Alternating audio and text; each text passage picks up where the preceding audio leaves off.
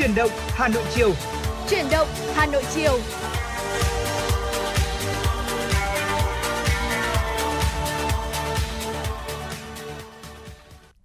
Chào mừng quý vị và các bạn đã quay trở lại với chương trình Truyền động Hà Nội chiều trên kênh tin tức Hà Nội FM 96. Ngày hôm nay thì Hồng Hạnh và Phương Nga rất vui khi lại được đồng hành cùng với quý vị và các bạn.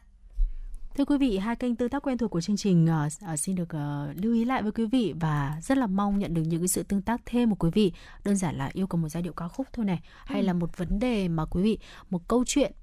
bắt gặp ở trên đường di chuyển của mình thì với hai kênh tương tác quen thuộc đó là số đường dây nóng 024 3773 6688 cùng với lại trang fanpage của chương trình Chuyển động Hà Nội FM96 của chúng tôi luôn luôn ờ, sẵn lòng đón nhận những cái sự tương tác thêm của quý vị để những câu chuyện những uh, uh, thông tin mà chúng tôi có chia sẻ trên sóng sẽ được chân thực và lan tỏa thêm tới các quý vị thính giả khác nữa. Dạ vâng, và trong buổi chiều ngày hôm nay thì có lẽ là để mở đầu với những tin tức và những giai điệu âm nhạc thì chúng ta hãy cùng thư giãn về không gian âm nhạc của FM96 quý vị nhé. Và ngay bây giờ thì có lẽ là chúng ta sẽ cùng mở đầu với một giai điệu cũng hết sức du dương và nhẹ nhàng thôi. Đó chính là ca khúc Mình yêu nhau, yêu nhau, bình yên thôi. Xin mời quý vị thính giả chúng ta sẽ cùng lắng nghe. Thank you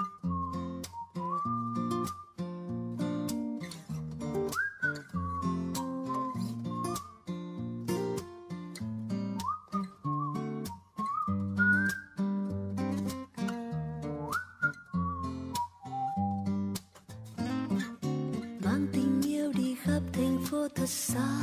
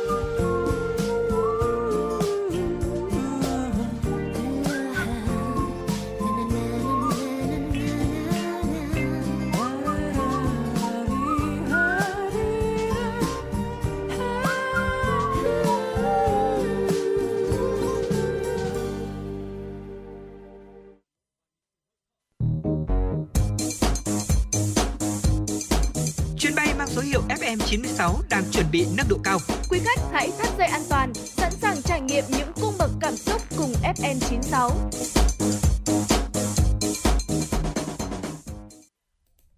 Thưa quý vị, ờ, quay trở lại với chương trình chuyển động Hà Nội chiều. Tiếp theo chúng ta sẽ cùng ờ, cập nhật những tin tức đầu tiên vừa được phóng viên Thu Vân gửi về cho chương trình.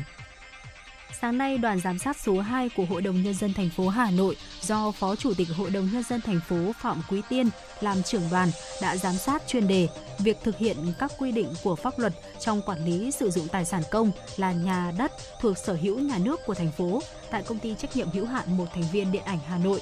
Báo cáo với đoàn giám sát, giám đốc công ty trách nhiệm hữu hạn một thành viên điện ảnh Hà Nội Mai Xuân Phương cho biết, từ năm 2016 tới 2018, đơn vị được giao quản lý 11 địa điểm cơ sở nhà đất. Từ năm 2018 đến nay, thực hiện quyết định của Ủy ban nhân dân thành phố về việc phê duyệt phương án sử dụng các cơ sở nhà đất của công ty, Ủy ban nhân dân thành phố thu hồi 6 địa điểm. Hiện tại, công ty quản lý 5 địa điểm gồm 45 hàng bài và 57 cửa Nam, quận Hoàn Kiếm, 437 Bạch Mai và 88 Lò Đúc, quận Hai Bà Trưng, 211 Khâm Thiên, quận Đống Đa. Trong đó có hai cơ sở nhà đất là thuê của nhà nước, ba địa điểm được thành phố giao đất. Trong quá trình hoạt động, công ty thực hiện kê khai đầy đủ về hiện trạng sử dụng các địa điểm nhà đất tại từng thời điểm theo các quy định của nhà nước. Kết luận buổi giám sát, Phó Chủ tịch Hội đồng nhân dân thành phố Phạm Quý Tiên yêu cầu công ty trách nhiệm hữu hạn một thành viên điện ảnh Hà Nội sớm hoàn thiện báo cáo, làm rõ các vấn đề thành viên đoàn nêu trong đó nêu rõ hiện trạng, nguyên nhân tồn tại, trách nhiệm quản lý của đơn vị và trách nhiệm quản lý của các sở ngành liên quan. Về mặt chiến lược lâu dài thì thực hiện chiếu phim là không còn phù hợp với thực tế, công ty cần đề xuất các giải pháp với thành phố nhằm quản lý sử dụng đúng mục đích nhà đất của nhà nước, tránh thất thoát. Bên cạnh đó, công ty cần khẩn trương tổng hợp các khó khăn, vướng mắc để báo cáo cấp có thẩm quyền xem xét quyết định đối với việc sử dụng các tài sản công nêu trên.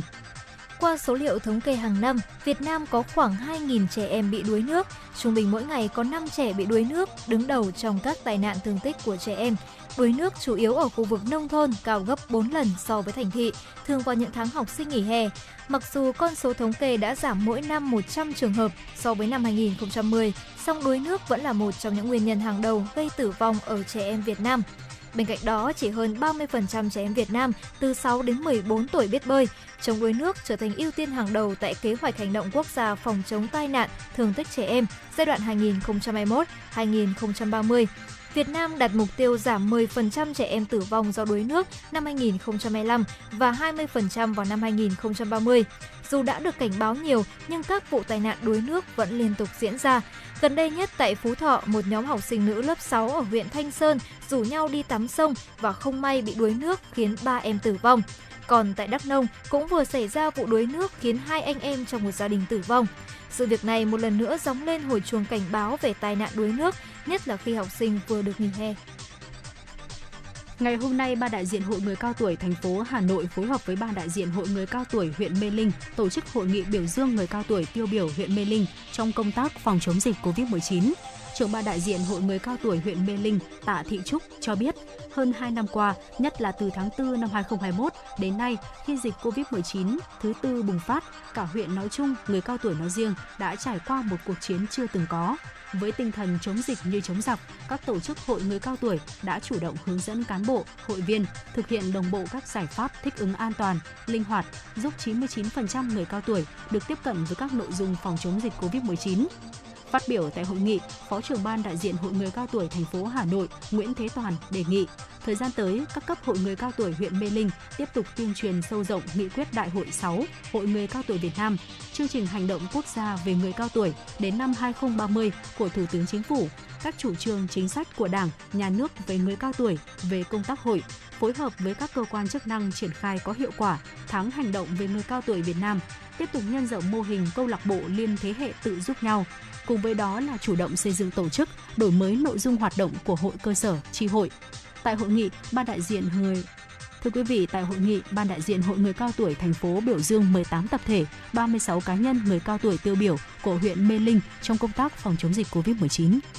Thưa quý vị và các bạn, ngày hôm nay tại Hà Nội, Viện Sử học thuộc Viện Hàn Lâm Khoa học Xã hội Việt Nam phối hợp với Nhà xuất bản Hà Nội và Công ty Cổ phần Tri thức Văn hóa sách Việt Nam tổ chức lễ ra mắt bộ sách Đại Nam Thực Lục 10 tập Đại Nam Thực Lục là bộ chính sử lớn nhất, quan trọng nhất của nhà Nguyễn, do Quốc sử Quán Triều Nguyễn biên soạn trong 88 năm, từ năm 1821 đến năm 1909, gồm 560 quyển ghi chép thực toàn bộ lịch sử Việt Nam ở thế kỷ 19. Đó là những chính sách lớn trong việc hoạch định, phát triển kinh tế xã hội, đường lối đối ngoại, bảo vệ an ninh quốc gia, khai thác và khẳng định chủ quyền biển đảo, những bài học về thi cử, bổ nhiệm, thăng giáng chức, đây là nguồn sử liệu chính thống hàng đầu trong việc nghiên cứu, tra cứu, tìm hiểu thời Chúa Nguyễn ở Đàng Trong và Việt Nam thế kỷ 19, cung cấp những tư liệu khoa học và pháp lý hữu ích trong việc nghiên cứu, xây dựng chính sách quản lý, phát triển và bảo vệ chủ quyền lãnh thổ, nhân kỷ niệm 60 năm năm 1962 đến năm 2022, Bộ Đại Nam Thực Lục xuất bản bản tiếng Việt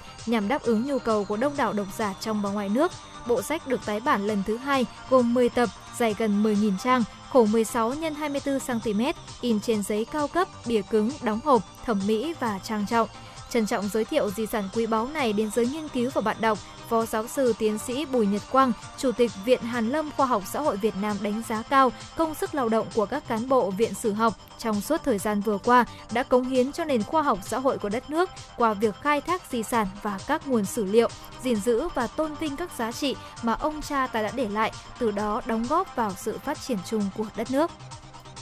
Thưa quý vị, đó là những tin tức đầu tiên chúng tôi cập nhật gửi tới quý vị. À, cùng nhau chuyển sang một tiểu mục khác trong chương trình chuyển động Hà Nội chiều ngày hôm nay, à, tiểu mục Sống khỏe cùng FM96. Thưa quý vị, à, có thể nói là mùa hè đến rồi. À, mùa hè thì là mùa du lịch đúng không ạ? Nên là chắc chắn là chúng ta cũng à, nhiều người cũng đã lên kế hoạch cho mình có những cái chuyến à, du lịch sắp tới cùng với người thân bạn bè của mình. À, đi du lịch thì là vui đã rồi này. Tuy nhiên thì cũng cần phải à, lưu ý tới những cái ảnh hưởng của các cái uh, thời tiết này rồi là môi trường rồi là xáo trộn giờ giấc sinh hoạt cũng như là chế độ ăn sẽ có thể gây tới cho làn da của mình. À, nên là ngay sau đây chúng tôi xin được gửi tới quý vị một số những cái tư lưu ý đến từ bác sĩ Trần Nguyên Ánh Tú phó khoa thẩm mỹ da bệnh viện da Liễu thành phố Hồ Chí Minh. À, có một số lời khuyên để giúp à, quý vị thính giả có thể giữ được làn da khỏe đẹp ở sau khi mà chúng ta tham gia vào các chuyến du lịch. Thưa quý vị, chắc chắn là khi đi du lịch thì chúng ta vẫn sẽ luôn luôn muốn là làn da của chị em mình sẽ luôn luôn rạng rỡ này và tươi sáng và ừ. chắc chắn là những cái công đoạn để chuẩn bị cho da trước khi đi du lịch thì đều là những việc rất quan trọng chúng ta sẽ lưu ý là khoảng từ 2 đến 3 ngày trước chuyến đi thì chúng ta sẽ ngưng bôi các sản phẩm làm đẹp chứa những thành phần như là retinol hay là axit salicylic. Chúng ta có thể là ờ, ngưng sử dụng những sản phẩm này bởi vì là với những thành phần này thì chúng có thể khiến làn da của chúng ta bị khô này, bong chóc hoặc khiến da nhạy cảm hơn khi tiếp xúc với ánh nắng mặt trời. Mà thường khi đi du lịch thì chúng ta sẽ phải luôn tiếp xúc với ánh nắng mặt trời là điều khó có thể tránh khỏi đúng không ạ? Vì vậy mà chúng ta nên bôi kem dưỡng ẩm trước khi lên máy bay hoặc vào xe máy lạnh do không khí khô lạnh trong suốt chuyến đi sẽ có thể là làm mất đi độ ẩm tự nhiên của da. Và mang theo túi chăm sóc da cơ bản cũng là một uh, lưu ý nho nhỏ một cái tip nho nhỏ dành cho các chị em khi mà chúng ta muốn giữ một cái làn da tốt sau một chuyến du lịch. Uh, mang theo kem chống nắng này kem dưỡng ẩm chai xịt khoáng, ờ, nước tẩy trang và sữa rửa mặt. Đó đều là những cái ờ, mỹ phẩm cơ bản nhất để chúng ta cần chuẩn bị ờ, giữ cho một cái làn da nó luôn luôn khỏe mạnh. Và ừ, cũng cần phải chọn lựa sản phẩm tùy thuộc vào các đặc điểm khí hậu môi trường mà nơi chúng ta sẽ đến. Nếu như mà có điều kiện thì cũng nên trao đổi với bác sĩ da liễu trước để có thể được tư vấn về cái loại sản phẩm mỹ phẩm nào phù hợp với cái loại da của mình cũng như là phù hợp với đặc điểm khí hậu của cái môi trường mà chúng ta sẽ đến du lịch. Dạ vâng và khi nhắc đến là mang theo túi chăm sóc da cơ bản thì ông Hạnh lại nhớ rằng là cứ mỗi lần đi du lịch là ông Hạnh sẽ luôn đau đầu là việc là chúng ta sẽ mang theo những liệu trình nào hay là chúng ta sẽ có thể là mang với những cái hộp nó ít hơn. Vì vậy khi mà chúng ta mang những sản phẩm chăm sóc da khi du lịch thì quý vị cũng có thể là mua cho mình một bộ chiết mỹ phẩm nhỏ để ừ. chúng ta có thể là chiết từ những hộp lớn này và khi mang đi thì vừa đầy đủ các loại mỹ phẩm mà cũng rất là gọn nhẹ nữa. Và một điều lưu ý tiếp theo khi mà chúng ta đi du lịch cực kỳ cực kỳ quan trọng nha quý vị, đó chính là bôi kem chống nắng cho toàn cơ thể.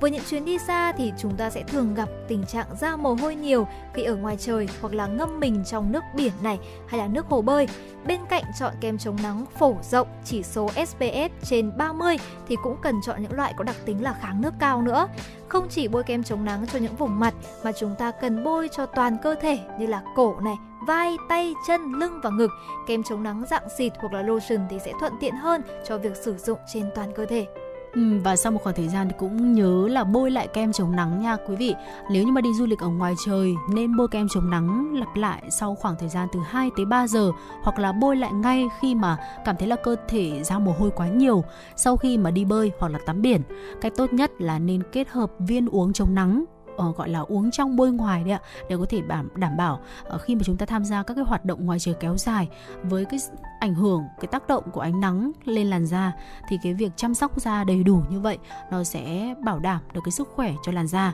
Tương tự như kem chống nắng thì viên uống chống nắng cũng cần lặp lại sau một khoảng thời gian dài hơn một chút là từ 3 tới 4 giờ và tiếp đến đó chính là một uh, tip đó chính là trang điểm càng nhẹ càng tốt. Thật ra thì khi mà chị em phụ nữ chúng mình đi uh, du lịch thì sẽ luôn luôn mong là sẽ có những tấm hình uh, triệu like, những tấm ảnh ảo mang về đúng không? Vì ừ. vậy mà rất nhiều chị em phụ nữ mình là cũng muốn trang điểm thật xinh đẹp để lên ảnh thì cũng sẽ xinh xắn. Nhưng mà việc mà chúng ta trang điểm quá là dày thì cũng sẽ khiến cho cái tuyến mồ hôi và tuyến bã nhờn của chúng ta bị chặn lại. Vì vậy mà khi mà chúng ta đi du lịch, nhất là khi mà chúng ta đi du lịch ngoài trời thì nên là có những cái loại mỹ phẩm nó nhẹ và có tính kháng nước. Bên cạnh đó thì chúng ta cũng nên là có một cái lớp trang điểm tự nhiên và nhẹ nhàng thôi. Bởi vì khi mà ở ngoài trời, tiếp xúc với thời tiết nắng nóng nhiều này, thì tuyến bã nhờn tăng hoạt động và dễ dẫn đến là tình trạng mụn ẩn hoặc là mụn trứng cá. Vì vậy mà da rất cần được thông thoáng và nếu mà chúng ta trang điểm càng ít lớp thì sẽ càng tốt để tránh bít tắc các lỗ nang lông. Vì vậy mà giúp da của chúng ta sẽ được thở và khiến da của chúng ta thì sẽ cũng không quá nặng nề sau mỗi chuyến đi du lịch. Ừ, vào có một vùng da mà chị em chúng ta ít khi mà quan tâm tới nhưng mà cũng rất là cần quan tâm đó là vùng da ở bàn chân. Khi mà đi chân trần trên cát nóng ở bãi biển thì có thể gây hại tới đôi chân của chúng ta. Nên là đừng quên giữ ẩm cho đôi chân trong suốt chuyến đi này. À, việc tiết mồ hôi này làm giấy ẩm ướt tạo điều kiện thuận lợi cho một số bệnh da ờ, có thể kể tới như là nhiễm nấm, nhiễm trùng. Hãy chuẩn bị ít nhất hai đôi giày và thay đổi thường xuyên trong suốt cuộc hành trình để có thể đảm bảo cho vùng da của bàn chân của chúng ta được khỏe mạnh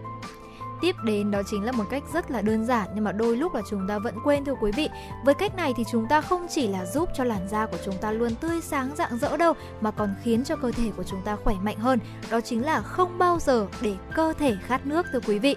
Việc uống nước đầy đủ không chỉ giúp chúng ta duy trì độ ẩm cho làn da mà còn giúp cơ thể khỏe mạnh. Nếu không thể uống nước liên tục trong suốt các hoạt động ngoài trời thì hãy uống một cốc nước đầy trước khi đi tắm biển này hay là leo núi, đi bộ xuyên rừng Nước lọc thì tốt hơn các loại nước uống ngọt, có ga và có cồn. Và trên đây thì chính là một số những bí quyết và phương pháp để giúp chúng ta có thể là duy trì được làn da của mình trước khi đi du lịch, trong khi đi du lịch và sau khi đi du lịch nữa. Và Ngoại nghĩ rằng là đây không chỉ là những bí quyết để giúp cho các chị em đâu, mà kể cả đấng mày râu của chúng ta thì cũng nên lưu ý để chăm sóc cho ngoại hình của mình hoặc là cũng có thể là để quan tâm đến người phụ nữ của mình đúng không ạ? Và ngày hôm nay thì đây chính là những chia sẻ của chúng tôi. Mong rằng quý vị sẽ luôn đồng hành cùng hai host là Hồng Hạnh và Phương Vâng phương Nga để có thể là đóng góp thêm những nội dung của chương trình thêm hấp dẫn và phong phú hơn. Còn ngay bây giờ thì có lẽ là chúng ta sẽ cùng quay trở lại với không gian âm nhạc của FM96 qua một ca khúc đến từ giọng hát của ca sĩ Trung Quân Idol, đó chính là ca khúc Chiều nay không có mưa bay. Xin mời quý vị thính giả sẽ cùng lắng nghe. thank you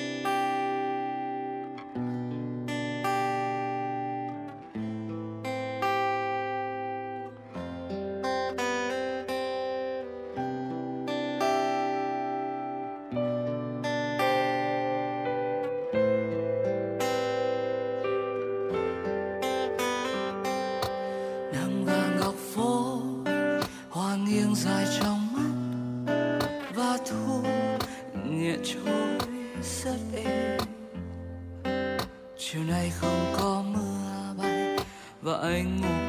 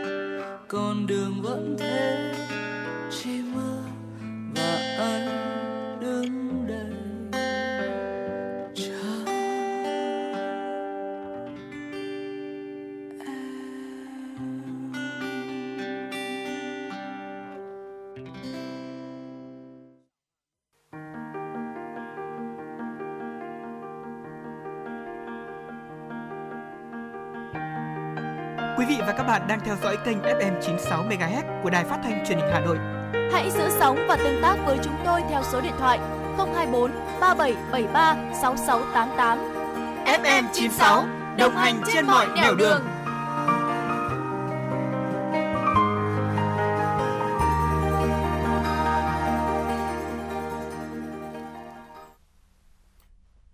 Thưa quý vị, cùng tiếp tục chương trình Chuyển động Hà Nội chiều ngày hôm nay với những thông tin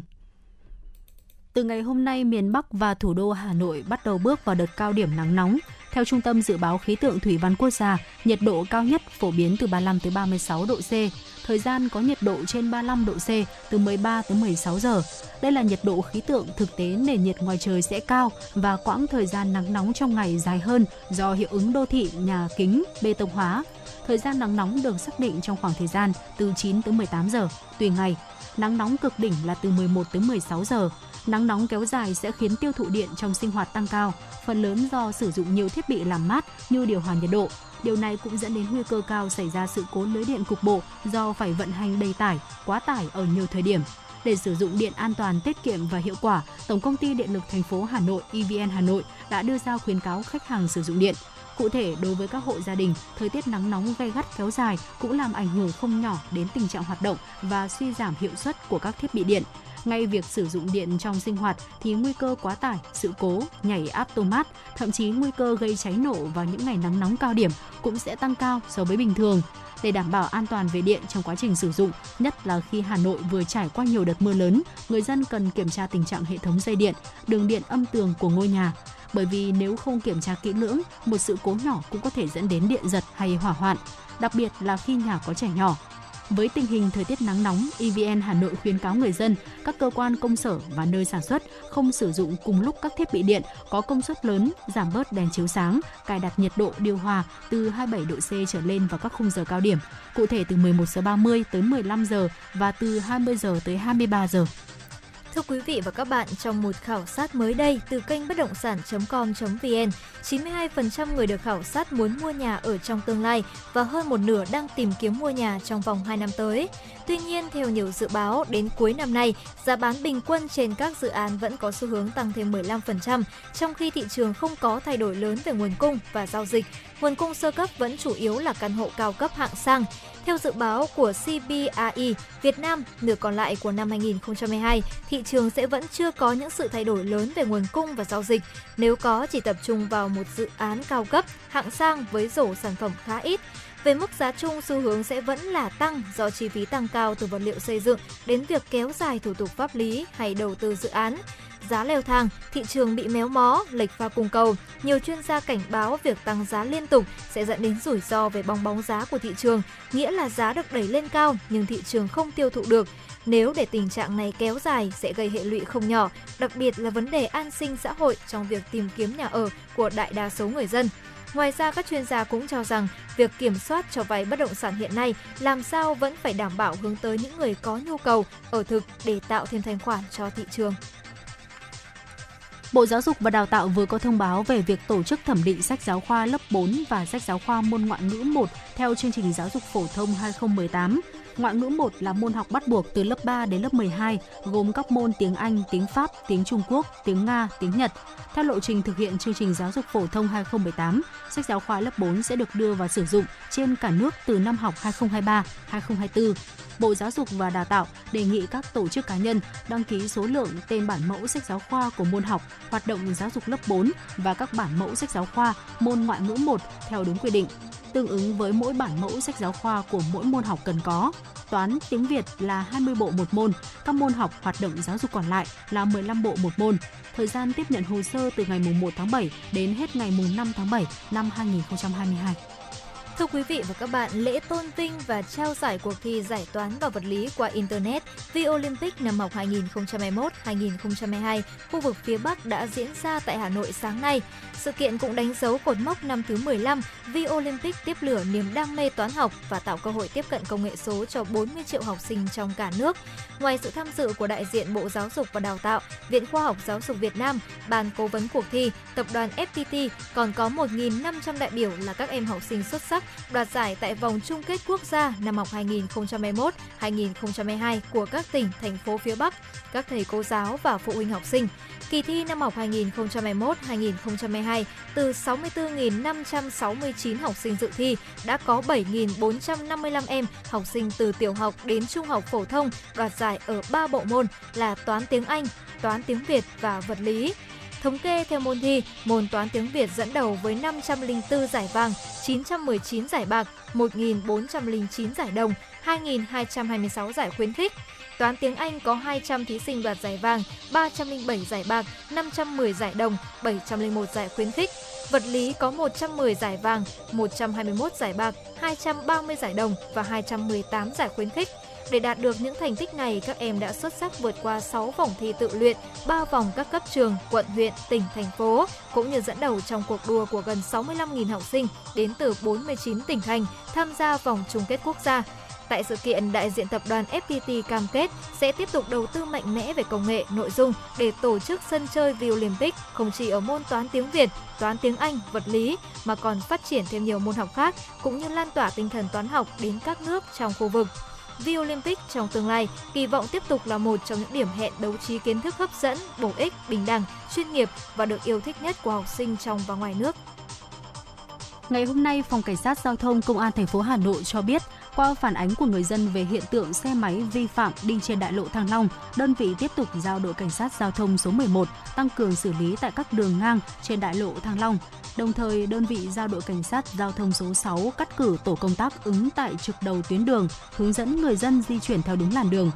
ghi nhận vào sáng nay tại km số 5 đại lộ Thăng Long, quận Nam Từ Liêm, hướng trung tâm Hà Nội đi Hòa Lạc. Sau khoảng 1 giờ trực tại điểm lên xuống khu vực này, tổ công tác đội cảnh sát giao thông số 11 đã xử lý nhiều phương tiện vi phạm. Đáng chú ý, nhiều trường hợp điều khiển phương tiện khi thấy có tổ công tác ứng trực đã không giảm tốc độ mà đột ngột quay xe chạy ngược chiều, gây nguy hiểm cho các phương tiện ô tô đi phía sau. Nhiều trường hợp vi phạm do không chú ý quan sát hướng rẽ từ khi ra khỏi hầm đường bộ đại lộ Thăng Long từ hướng đường Trần Duy Hưng. Thiếu tá Trần Văn Túc, đội cảnh sát giao thông số 11 cho biết, chủ yếu các trường hợp vi phạm do thiếu ý thức, không chú ý biển báo làn rẽ về đường gom sau khi ra khỏi đường hầm đại lộ Thăng Long giáp với tuyến đường Trần Duy Hưng. Tất cả trường hợp vi phạm sau khi được tuyên truyền vận động đã nhận thức được hành vi nguy hiểm và cam kết không tái phạm.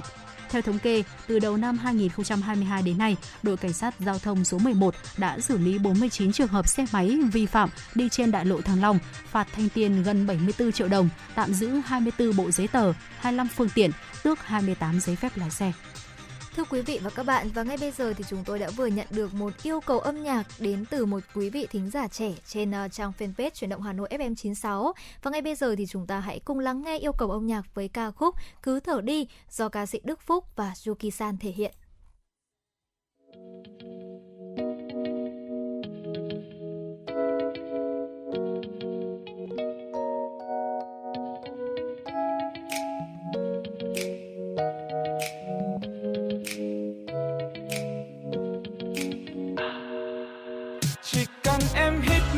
Thật sâu. Thở ra một hơi thật đầy lồng ngực em sẽ căng lớn và tim lại được nhớ thêm muôn phần. Chỉ cần em hít một hơi thật sâu. Thở ra một hơi thật đầy chuyện buồn đau sẽ theo gió và bay về phía thiên không.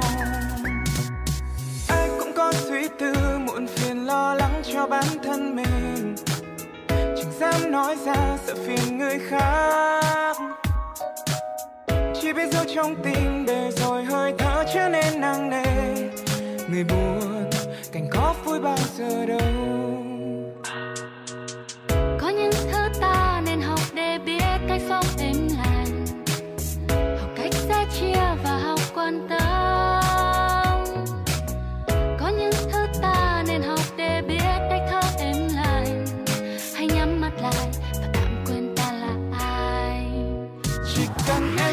Một hơi thật sâu. Thở ra một hơi thật đầy lồng ngực em sẽ càng lớn và tim lại được nở thêm muôn phần. Chỉ cần em hít một hơi thật sâu. Thở ra một hơi thật đầy, chuyện buồn đau sẽ theo gió và bay về phía thiên không. Bao nhiêu lần chỉ mình cười vui tươi, bao nhiêu lối em quên hồn nhiên đôi mươi. Cuộc đời cứ cuốn ta đi, chẳng còn thời gian để ta suy nghĩ.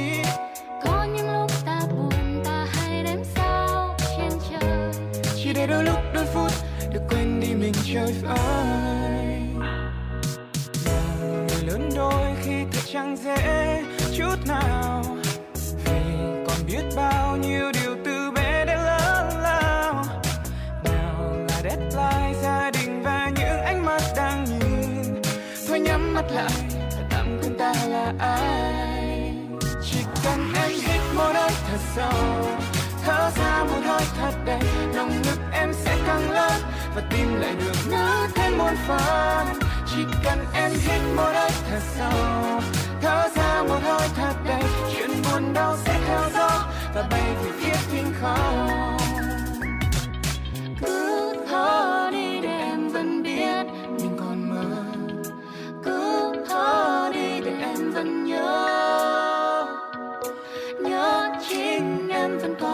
Sống và còn yêu cứ thở đi thở đi.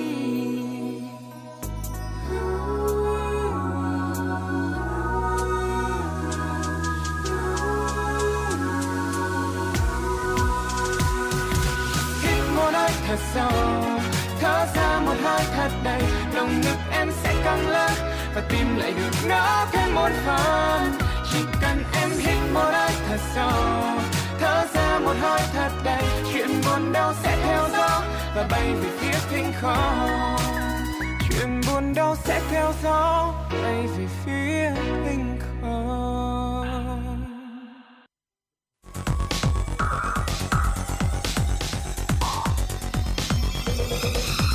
Quý vị và các bạn đang theo dõi kênh FM 96 MHz của đài phát thanh truyền hình Hà Nội. Hãy giữ sóng và tương tác với chúng tôi theo số điện thoại 024 3773 6688.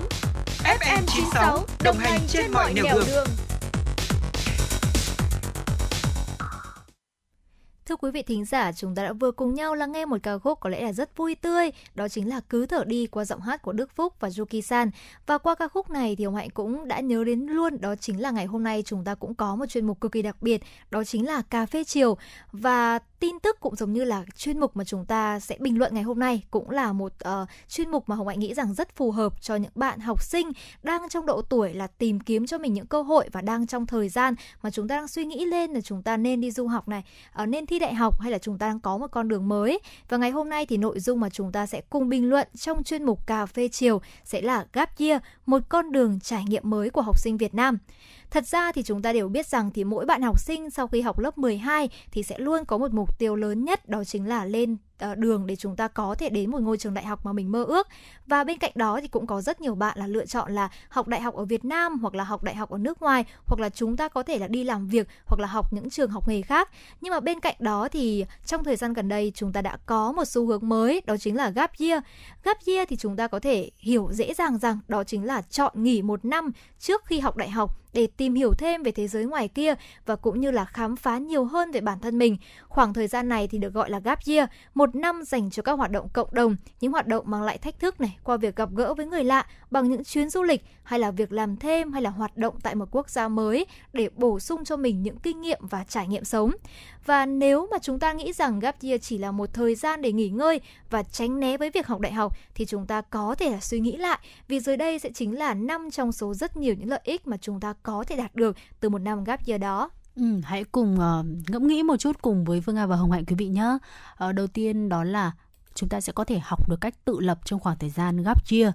Ở gap year thì có thể xem là một trải nghiệm hoàn toàn mới lạ cũng như là một cái bước đệm cho những bạn trẻ sắp bắt đầu một cuộc sống tự lập uh, khi mà vào đại học dù là chúng ta chọn đi làm thêm, đi trải nghiệm văn hóa ở các nước xung quanh hay là tham gia vào các hoạt động xã hội, thì chúng ta cũng đã bước đầu đưa ra những cái lựa chọn cho cá nhân mình và dám thực hiện điều đó, bước ra khỏi vùng an toàn của mình, rời xa vòng tay của bố mẹ gia đình, đúng không nào?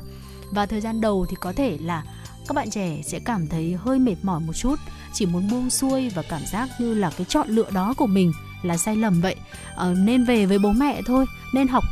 một cái trường nào đấy um, bất kỳ thì hơn. Thế nhưng mà qua một năm khi mà chúng ta đã có thể đẩy bản thân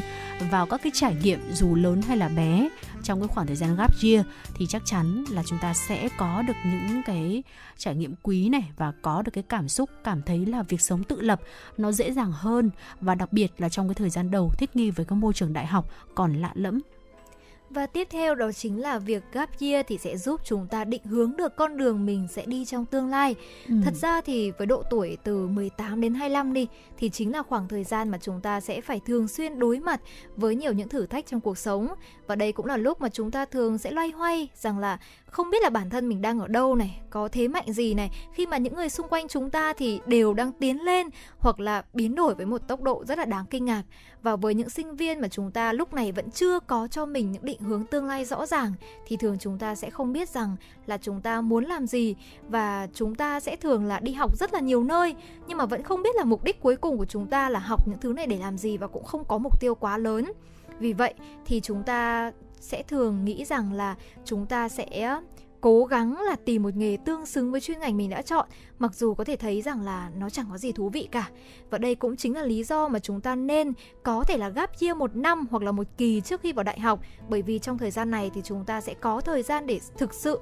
tìm hiểu về bản thân mình để suy nghĩ về niềm đam mê của mình trong cuộc sống thực sự là gì và chúng ta nên đi học để làm gì và từ đó thì giúp chúng ta đưa ra một lựa chọn phù hợp hơn với mong muốn và cho cả tương lai của chính mình. Ừ, và đây cũng là cái khoảng thời gian uh, chúng ta có thể lựa chọn học thêm ngoại ngữ ừ, việc thành thạo được một ngôn ngữ khác ngoài tiếng mẹ đẻ không chỉ mang đến cho chúng ta sự tự tin này nhiều cơ hội hơn trong cuộc sống mà nó còn giúp chúng ta trở nên đắt giá hơn cho các mắt nhà, trong mắt của các nhà tuyển dụng. Dù là quyết định làm gì trong khoảng thời gian gap year thì chúng ta vẫn có đủ thời gian để tự trau dồi cho mình thêm khả năng ngoại ngữ. Có thể là để thành thạo ngôn ngữ chúng ta đang học hay là bắt đầu hoàn toàn với một ngôn ngữ mới mà chúng ta cảm thấy thích thú. Hơn bao giờ hết, nếu như mà chúng ta đầu tư cho mình một chuyến đi ở các nước khác, khi đó thì sẽ có cơ hội được hòa mình vào một nền văn hóa mới và sử dụng ngôn ngữ đó 24 trên 7 Điều này thì cũng sẽ là cơ hội để giúp chúng ta đạt được sự tiến bộ nhanh hơn so với việc là chỉ ngồi trên lớp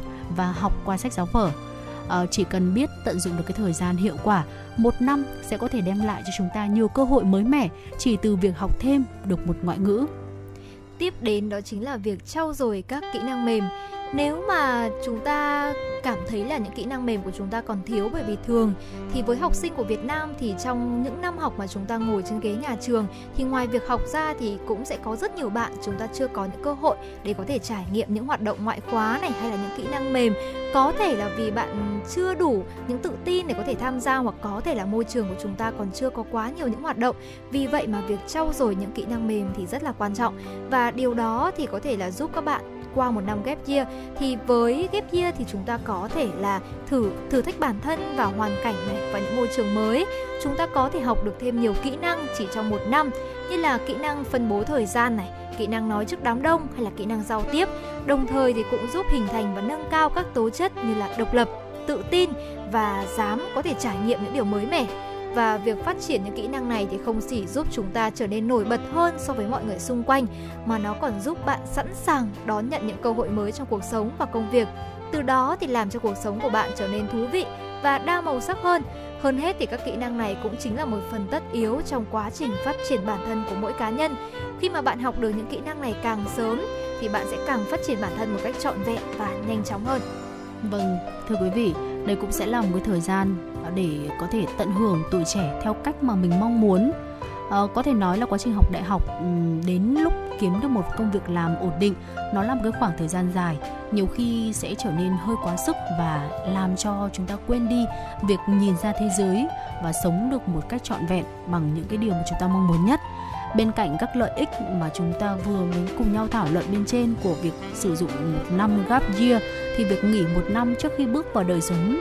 uh, khá là tất bật nhộn nhịp khi mà chúng ta kết thúc công việc học này rồi đi làm thì còn giúp cho chúng ta có cái cơ hội để sống được một năm tuổi trẻ thật sự mà chúng ta khó có thể có được trong tương lai sắp tới. Và có thể bắt đầu các cái sở thích mới như là vẽ, nấu ăn hay là chơi một cái loại nhạc cụ hoặc là bất kỳ một cái điều gì chúng ta mong muốn nhỏ thôi cũng được. Hay là chúng ta có thể thực hiện một cuộc thám hiểm thú vị trong một năm đó điều mà dường như là không thể làm được khi mà đã bước vào cái vòng xoáy học tập và công việc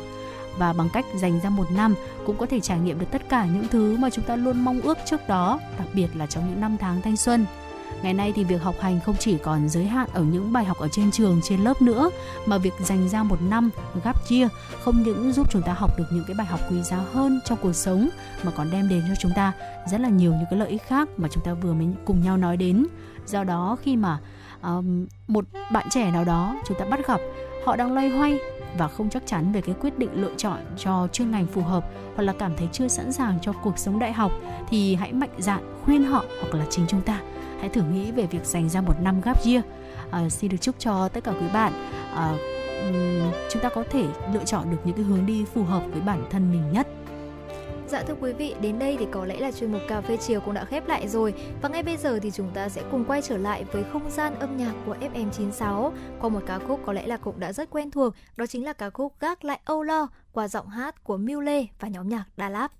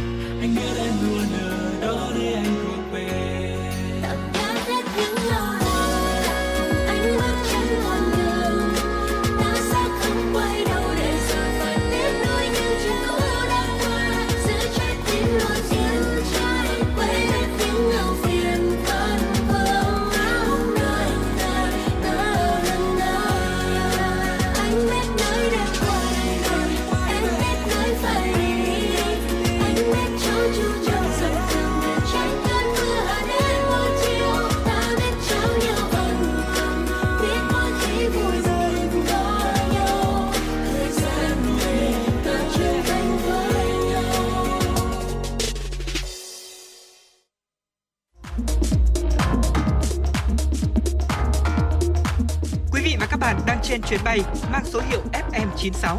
Hãy thư giãn, chúng tôi sẽ cùng bạn trên mọi cung đường. Hãy giữ sóng và tương tác với chúng tôi theo số điện thoại 024 3773 6688.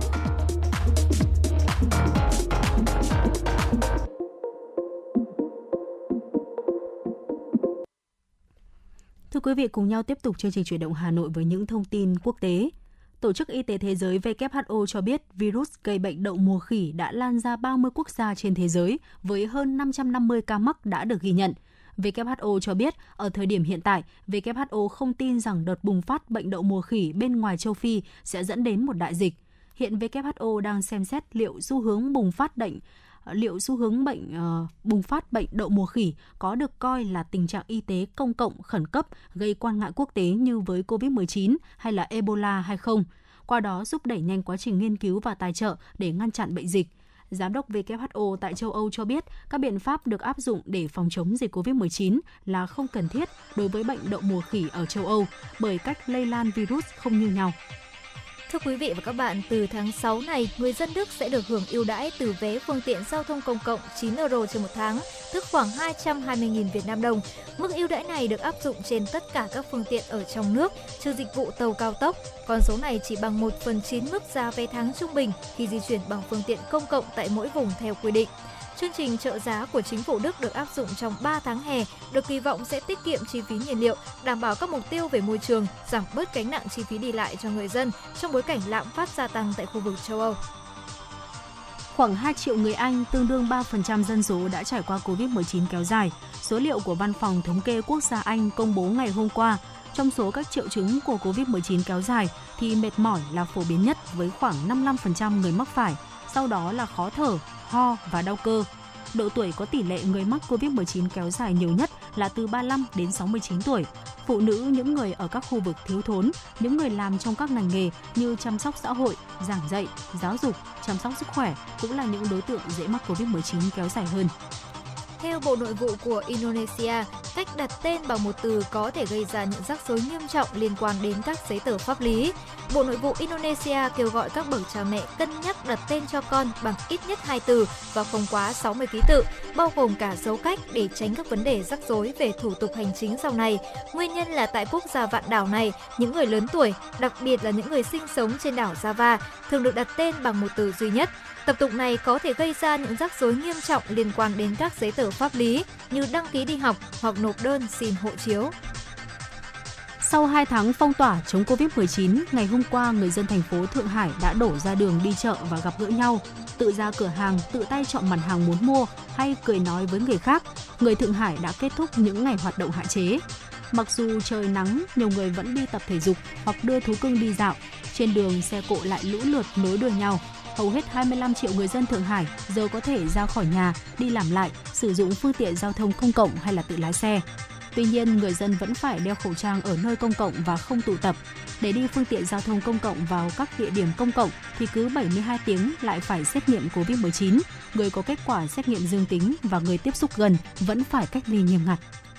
Thưa quý vị, vừa rồi là những thông tin mà chúng tôi muốn gửi đến quý vị trong buổi chiều ngày hôm nay. Và ngay bây giờ thì chúng ta cũng sẽ cùng đến với một chủ đề mà Ngoại nghĩ rằng là đây cũng sẽ là một chủ đề mà rất nhiều quý vị ưa thích, đó chính là phim. Ngày hôm nay thì có một uh, sự kiện rất đặc biệt, đó chính là phim Em và Trịnh và Trịnh Công Sơn đã cùng ra mắt đến khán giả vào lúc 10 giờ sáng nay. Hai bộ phim này thì cũng đã được gây sốt rất nhiều với sự quan tâm của không chỉ là những người đã quan tâm đến Trịnh Công Sơn đâu mà còn rất nhiều những bạn khán giả trẻ nữa. Và trong ngày hôm nay thì ờ, bộ phim này cũng đã cùng lúc chiếu cả hai phiên bản của mình. À, với Đại diện của Galaxy, nhà phát hành phim thì cho biết rằng sau khi xem lại gần một giờ quay phim thì ekip đã quyết định là chia tác phẩm thành hai phiên bản. Đó chính là 5 năm theo đuổi dự án thì chúng tôi đã tự tin vào chất lượng cũng như sự khác biệt của hai bản phim này. Và vì vậy mà lúc đầu thì có lẽ là nhà phát hành phim thì đã chỉ cho ra mắt là Em và Trịnh. Nhưng mà sau đó thì chúng ta đã có cả hai phiên bản, đó chính là Em và Trịnh và Trịnh Công Sơn.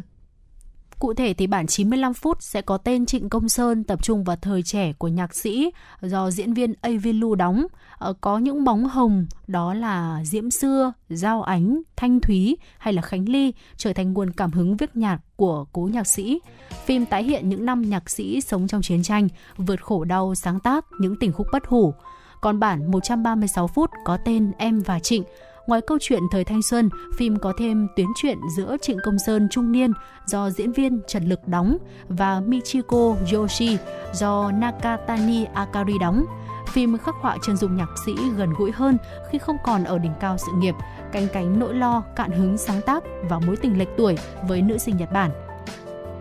Và lúc này thì uh, em và Trịnh đã được bấm máy vào đầu tháng 11 năm 2020 và cũng đã từng dự kiến được ra mắt vào năm 2021 dịp 20 năm ở ngày rỗ của Trịnh Công Sơn. Nhưng phải hoãn lại vì dịch bệnh. Và tác phẩm thì có kinh phí dự trù là 40 tỷ đồng nhưng mà sau khi quay là 50 tỷ đồng. Và chủ yếu thì đầu tư ở bối cảnh từ thập niên 1960 đến 1990 Phim gồm 40 diễn viên chủ chốt và 3.000 vai quần chúng. Và có thể thấy rằng là đây chính là sự đầu tư rất lớn của ekip quay. Khi mà trong mỗi quảnh quay thì, trong mỗi quảnh quay thì chúng ta đều được thấy rất nhiều những không gian của Việt Nam thế kỷ xưa. Và thực sự thì Hồng Hạnh khi xem những ờ, teaser hay là trailer của bộ phim này thì cũng đều rất là tấm tắc vì tại sao những cảnh quay lại được bắt lại khoảnh khắc Việt Nam mình đẹp đến vậy. Vâng ạ, đã có khoảng 1.000 bộ trang phục được sử dụng trong hơn 2 tháng đoàn làm phim làm việc. Ngoài hai diễn viên đó là Avi Lu và Trần Lực đóng cố nhạc sĩ Trịnh Công Sơn thời trẻ và trung niên thì phim còn có sự góp mặt của các nữ diễn viên khác đó là Bùi Lan Hương, vai danh ca Khánh Ly, Nhật Linh, vai danh ca Thanh Thúy, Hoàng Hà, vai Giao Ánh, Lan Thi, vai Bích Diễm. Đạo diễn Phan Gia Nhật Linh tự nhận liều lĩnh khi mà nhận lời làm phim tiểu sử do thể loại này chưa thịnh hành trong nước – anh có chia sẻ, đó là từ khi bộ phim chưa quay thì tôi đã chịu nhiều lời soi xét từ khán giả. Tôi chấp nhận và hy vọng phim thành công để các nhà sản xuất có động lực làm thêm các tác phẩm tương tự. Ca sĩ Trịnh Vĩnh Trinh là em gái của Trịnh Công Sơn đã khóc khi mà xem bộ phim trong buổi chiếu đặc biệt cho gia đình. Theo chân đoàn phim những ngày quay ở Đà Lạt và Huế thì ca sĩ cũng đã xúc động vì ekip dồn hết tâm huyết cho dự án về anh trai của bà. Và thưa quý vị, ngày hôm nay thì cũng đã là ngày mà hai bộ phim vô cùng đặc biệt đó chính là bộ phim Trịnh Công Sơn và bộ phim Em và Trịnh đã chính thức được ra mắt khán giả sau bao nhiêu ngày chúng ta cùng chờ mong và mong rằng là nếu những ngày cuối tuần sắp tới quý vị có thời gian để có thể cùng bạn bè và người thân thì có thể là dành cho mình tấm vé để trải nghiệm ngay hai thước phim này quý vị nhé. Còn ngay bây giờ thì chúng ta cũng sẽ cùng đến với một ca khúc mà có lẽ là đã xuất hiện xuyên suốt trong cả hai bộ phim này, đó chính là ca khúc Nắng thủy Tinh do giọng ca của ca sĩ Ngọc Lan thể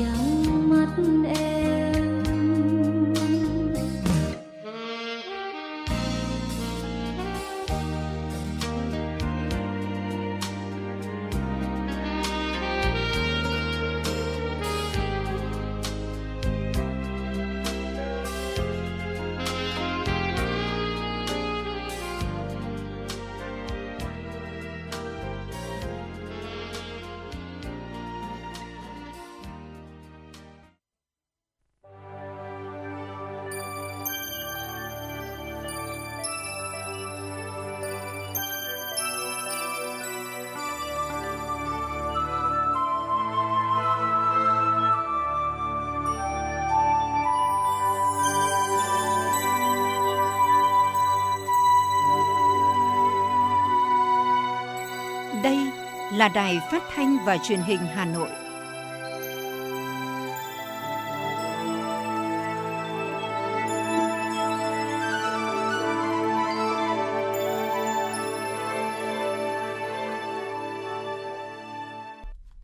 Quý vị và các bạn thân mến, quý vị và các bạn đang theo dõi chương trình Truyền động Hà Nội chiều của Đài Phát thanh và Truyền hình Hà Nội. Chương trình cũng đang được phát trực tuyến trên trang web hanoitv.vn. Quý vị có vấn đề quan tâm cần chia sẻ hoặc có mong muốn được tặng bạn bè người thân một tác phẩm âm nhạc, một lời nhắn nhủ yêu thương, hãy tương tác với chúng tôi qua số điện thoại nóng của chương trình 024 3773 6688. Và bây giờ là những tin tức mà chúng tôi vừa cập nhật.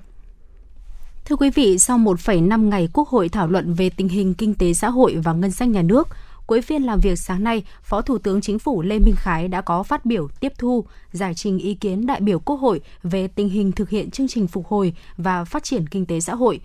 Phó Thủ tướng cho biết đây là nội dung đã được Bộ Chính trị có kết luận tại kỳ họp bất thường lần thứ nhất. Quốc hội đã ban hành nghị quyết về chính sách tài khóa tiền tệ, hỗ trợ thực hiện chương trình phục hồi và phát triển kinh tế xã hội – chỉ sau 19 ngày khi Quốc hội thông qua nghị quyết 43-2022 QH15, Chính phủ đã ban hành nghị quyết số 11 NQCP về chương trình phục hồi và phát triển kinh tế xã hội. Việc sớm ban hành chương trình này có được là nhờ từ sớm, Ủy ban Thường vụ Quốc hội, Chủ tịch Quốc hội quan tâm tổ chức nhiều phiên họp làm việc với chính phủ,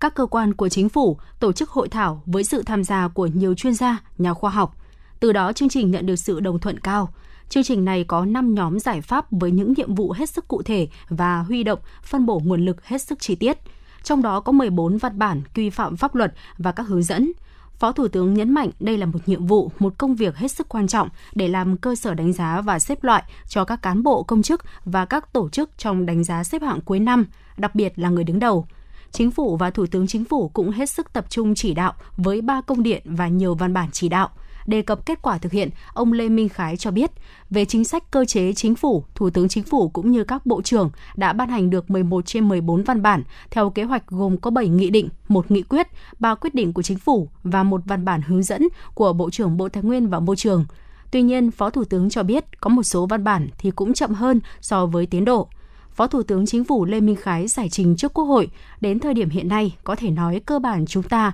hoàn thành các chính sách, chúng ta đã giải ngân được 22.000 tỷ trên 300.000 tỷ cũng là một tiền đề rất quan trọng để chúng ta tin tưởng rằng gói hỗ trợ này, chương trình này được thực hiện tốt trong thời gian tới.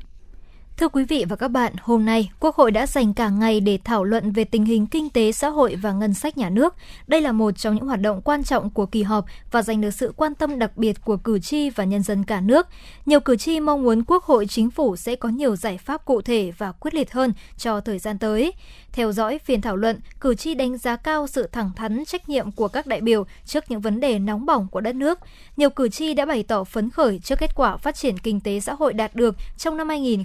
2021 và 5 tháng đầu năm nay, đồng thời mong muốn Quốc hội chính phủ sẽ có nhiều giải pháp cụ thể và quyết liệt hơn cho thời gian tới.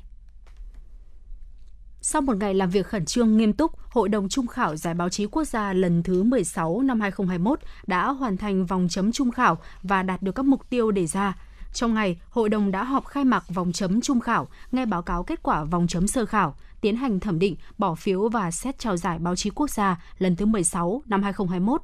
35 ủy viên hội đồng đã thảo luận kỹ lưỡng, công tâm và chấm 152 tác phẩm vào trung khảo với tinh thần khách quan trách nhiệm – Kết quả, hội đồng đã thảo luận thẩm định và bỏ phiếu lựa chọn được 10 giải A, 22 giải B,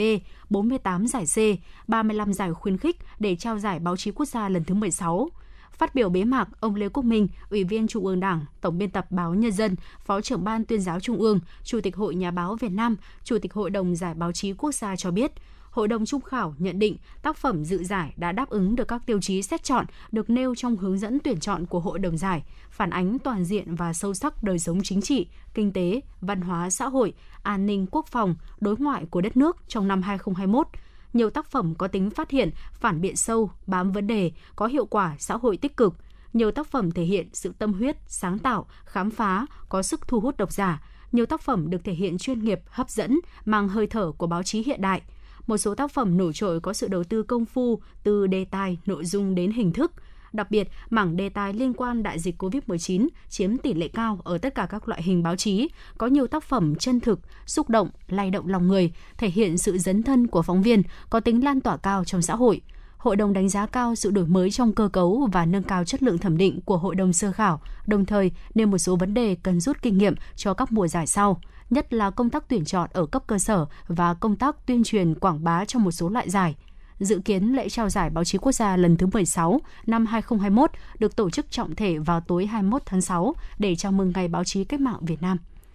Thưa quý vị và các bạn, Ban tuyên giáo Trung ương vừa ban hành hướng dẫn tuyên truyền kỷ niệm 100 năm ngày sinh đồng chí Võ Văn Kiệt, ngày 23 tháng 11 năm 1922, ngày 23 tháng 11 năm 2022. Theo đó, về mục đích yêu cầu nhằm tôn vinh và tri ân những công lao, cống hiến to lớn, quan trọng của đồng chí Võ Văn Kiệt, nhà lãnh đạo xuất sắc của Đảng, Nhà nước, nhân dân ta trong sự nghiệp đấu tranh cách mạng, xây dựng và bảo vệ vững chắc Tổ quốc Việt Nam xã hội chủ nghĩa, giáo dục truyền thống vẻ vang của Đảng, khơi dậy tinh thần yêu nước, niềm tự hào dân tộc, củng cố, bồi đắp niềm tin của nhân dân đối với sự lãnh đạo của Đảng trong công cuộc đổi mới đất nước hiện nay.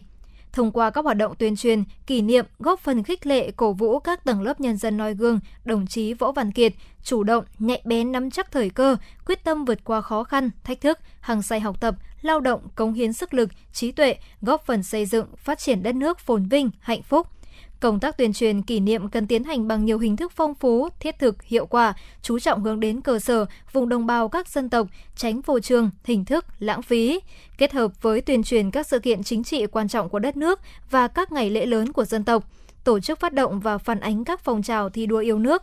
Văn bản nêu rõ chủ đề, nội dung tuyên truyền cụ thể, thân thế và sự nghiệp cách mạng của đồng chí Võ Văn Kiệt, nhà lãnh đạo xuất sắc của Đảng, Nhà nước và nhân dân ta, người học trò xuất sắc của Chủ tịch Hồ Chí Minh, chiến sĩ cách mạng kiên trung, suốt đời phấn đấu vì hạnh phúc của nhân dân, vì độc lập dân tộc và chủ nghĩa xã hội. Gắn liền với đó là công tác tổ chức thực hiện của các ban, bộ ngành, địa phương, cơ quan và đơn vị được giao chủ trì, phối hợp tổ chức các hoạt động tuyên truyền kỷ niệm. Thưa quý vị, vừa rồi là những tin tức thời sự đáng quan tâm được gửi về từ phóng viên Thu Vân của chương trình. Còn tiếp theo xin mời quý vị chúng ta cùng đến với một giai điệu âm nhạc để có thể thư giãn trong giây lát.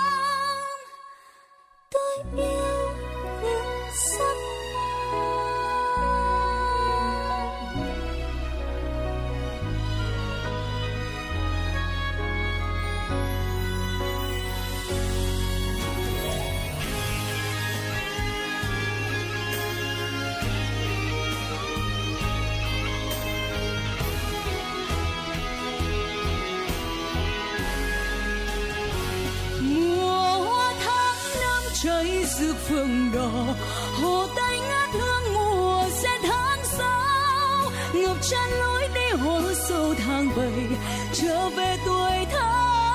hoa xuân tháng tám. Mùa hoa sữa rơi tháng chín nồng nàn. Mùa thu đã sang mùa hoa cúc đến tình yêu thủy chung tìm việc thạch thảo. Rực rỡ cuối đông cài vắng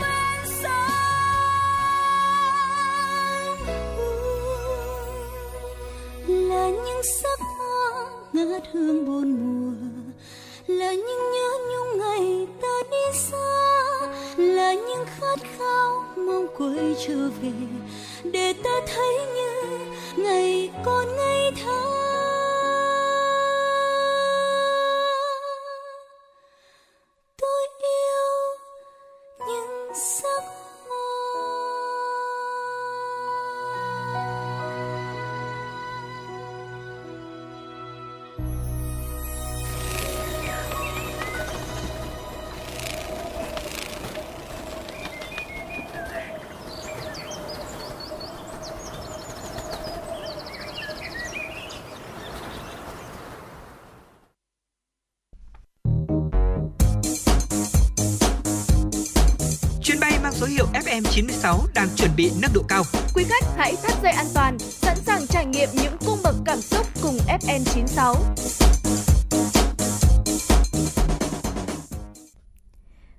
vị, quay trở lại với dòng chảy tin tức cùng với FM96 sẽ là những thông tin mà phóng viên Thu Vân đã gửi về cho chương trình. Thưa quý vị, theo nghiên cứu của Visa, 65% người tiêu dùng Việt Nam ít tiền mặt hơn trong ví và 32% cho biết họ sẽ ngưng sử dụng tiền mặt sau đại dịch. Cùng với đó là sự tăng trưởng đáng kể của thanh toán không tiền mặt. Trong số đó, gần 76% người tiêu dùng hiện tại sử dụng ví điện tử và tỷ lệ người sử dụng thẻ còn cao hơn tới 82%. Sự tác động của đại dịch COVID-19 là không thể bỏ qua cả trong ngắn hạn và dài hạn đã kéo theo những thay đổi lâu dài trong việc người tiêu dùng lựa chọn cách thức mua sắm và thanh toán, đại diện Visa cho biết. Cũng theo nghiên cứu của Visa, mua sắm trực tuyến và các lựa chọn thay thế tiền mặt sẽ được duy trì sau đại dịch. 2 phần 3 người dùng Việt đã thử trải nghiệm mua sắm trực tuyến trong suốt thời kỳ đại dịch và 1 phần 2 người dùng lần đầu trải nghiệm mua hàng qua nền tảng mạng xã hội. 9 trên 10 người tiêu dùng hiện đang sử dụng dịch vụ giao hàng tận nhà và hầu như tất cả đều sử dụng dịch vụ này thường xuyên hơn so với giai đoạn trước đại dịch. Do tác động của đại dịch COVID-19, có đến hơn 80% người tiêu dùng hiện nay đang sử dụng thẻ, thanh toán qua mã QR và ví điện tử ít nhất một lần một tuần. Theo báo cáo của Visa, trong khi đó 1 phần 2 số người dùng Việt đã bắt đầu sử dụng thẻ thường xuyên hơn, trong khi 64% và 63% người dùng đã tăng cường sử dụng thanh toán không tiếp xúc qua điện thoại di động và ví điện tử.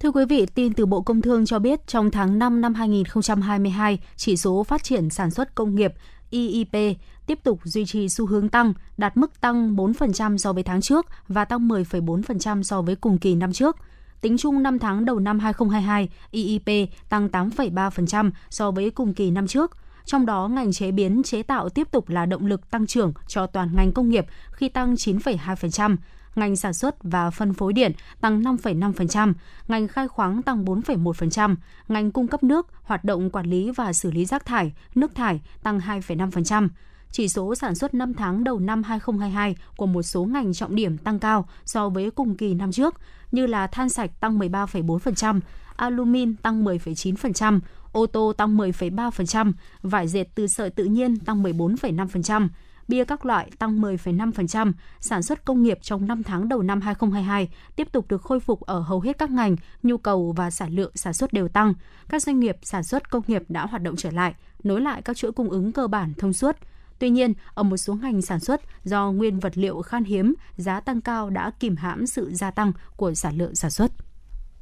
Sáng nay, công ty vàng bạc đá quý Sài Gòn niêm yết giá vàng SJC tại thị trường Hà Nội ở mức 68,5 đến 69,42 triệu đồng trên một lượng ở chiều mua vào bán ra, tăng 200.000 đồng trên một lượng ở chiều mua vào và 100.000 đồng trên một lượng ở chiều bán ra so với chốt phiên hôm qua, ngày 1 tháng 6. Tại công ty cổ phần tập đoàn vàng bạc đá quý Doji, doanh nghiệp điều chỉnh tăng giá vàng miếng SJC ở khu vực Hà Nội từ 150.000 đồng trên một lượng ở chiều thu mua và 100.000 đồng trên một lượng ở chiều bán ra so với cuối phiên hôm qua, lên 68,4 đến 69,25 triệu đồng trên một lượng mua vào bán ra. Tại công ty trách nhiệm hữu hạn Bảo Tín Minh Châu, giá vàng SJC qua niêm yết của doanh nghiệp giao dịch ở mức 68,52 đến 69,29 triệu đồng trên một lượng, tăng 150.000 đồng trên một lượng cả ở chiều mua vào và bán ra so với chốt phiên ngày hôm qua.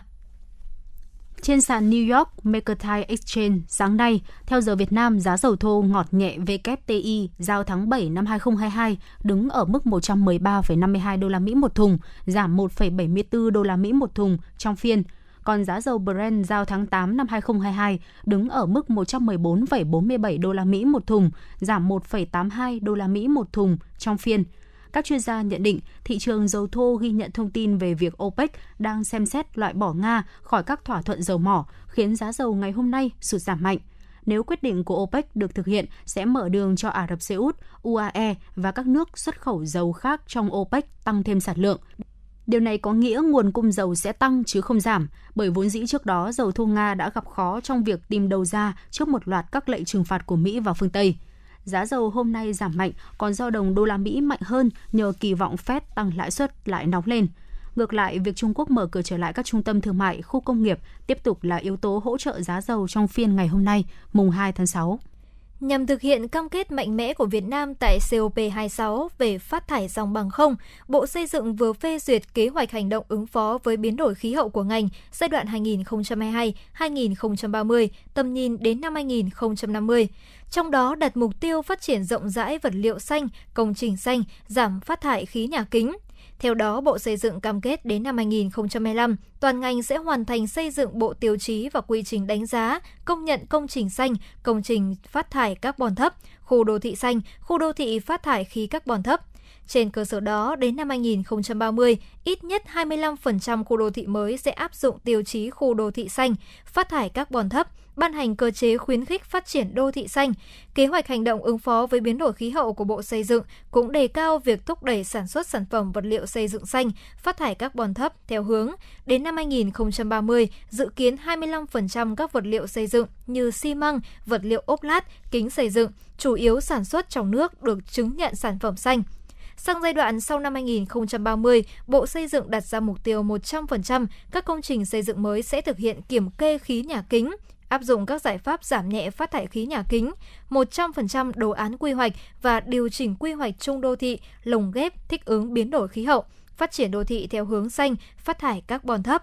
Tiếp đó, đến năm 2050, ít nhất 50% khu đô thị mới và 10% tổng số đô thị đạt tiêu chí đô thị xanh, phát thải carbon thấp.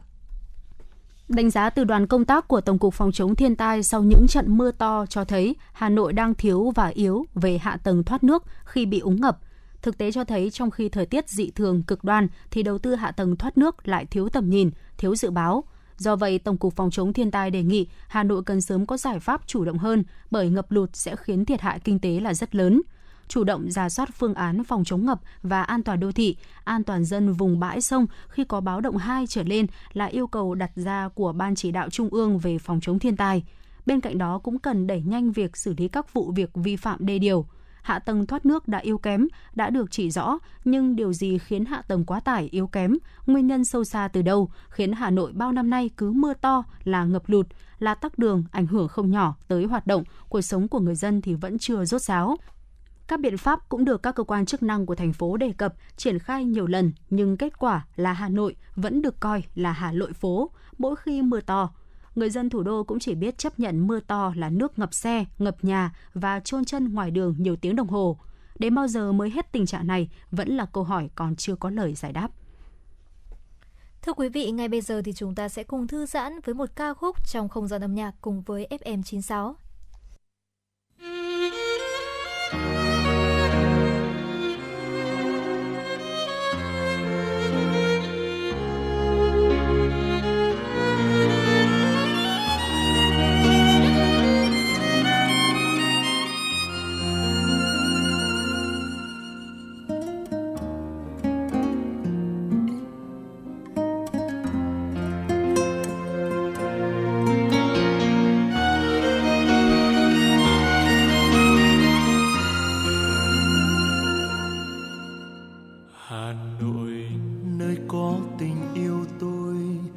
Trong sáng xa kỳ đến lạ. Ngày ngày em có gọi tên tôi, mà sao hoa sữa thơm hương vô chừng? Hà nội của tôi ơi, mãi ghi trong lòng tôi. Kỷ niệm thời yêu dấu hát mãi dài điệu hà nội của tôi ơi, dẫu đi trăm ngàn nơi vẫn sáng, những thăng long đông đô ngàn năm, cứ bên tôi đi trên đường quen, hồn nhiên nét duyên xưa chàng an, và em trẻ mãi, có trong đêm dương cầm phố, lác giác thu em sương giọt rơi. Từng mái ngói xô nghiêng về nhau, tình em khát trong tôi.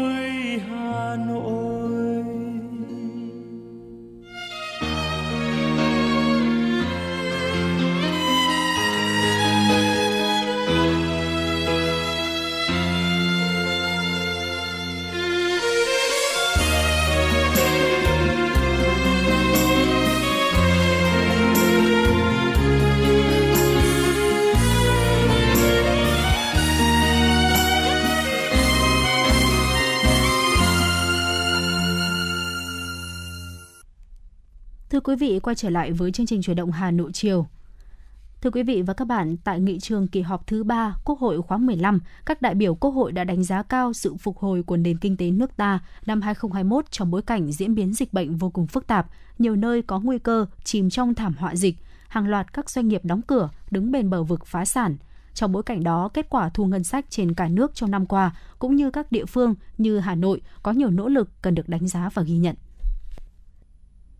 Đại biểu Nguyễn Thị Việt Nga, đoàn đại biểu Quốc hội tỉnh Hải Dương cho biết, mặc dù ngay sau khi nghị quyết được ban hành, chính phủ đã kịp thời ban hành nghị quyết số 11 vào ngày 30 tháng 1 năm 2002 về triển khai nghị quyết số 43 2022 QH15, nghĩa là chỉ sau 19 ngày, nghị quyết 43 2022 QH15 được ban hành. Chính phủ cũng đã xác định rõ tính khẩn trương của các chương trình phục hồi và phát triển kinh tế xã hội khi đề ra các nhiệm vụ thực hiện theo lộ trình và theo thời hạn thực hiện cụ thể.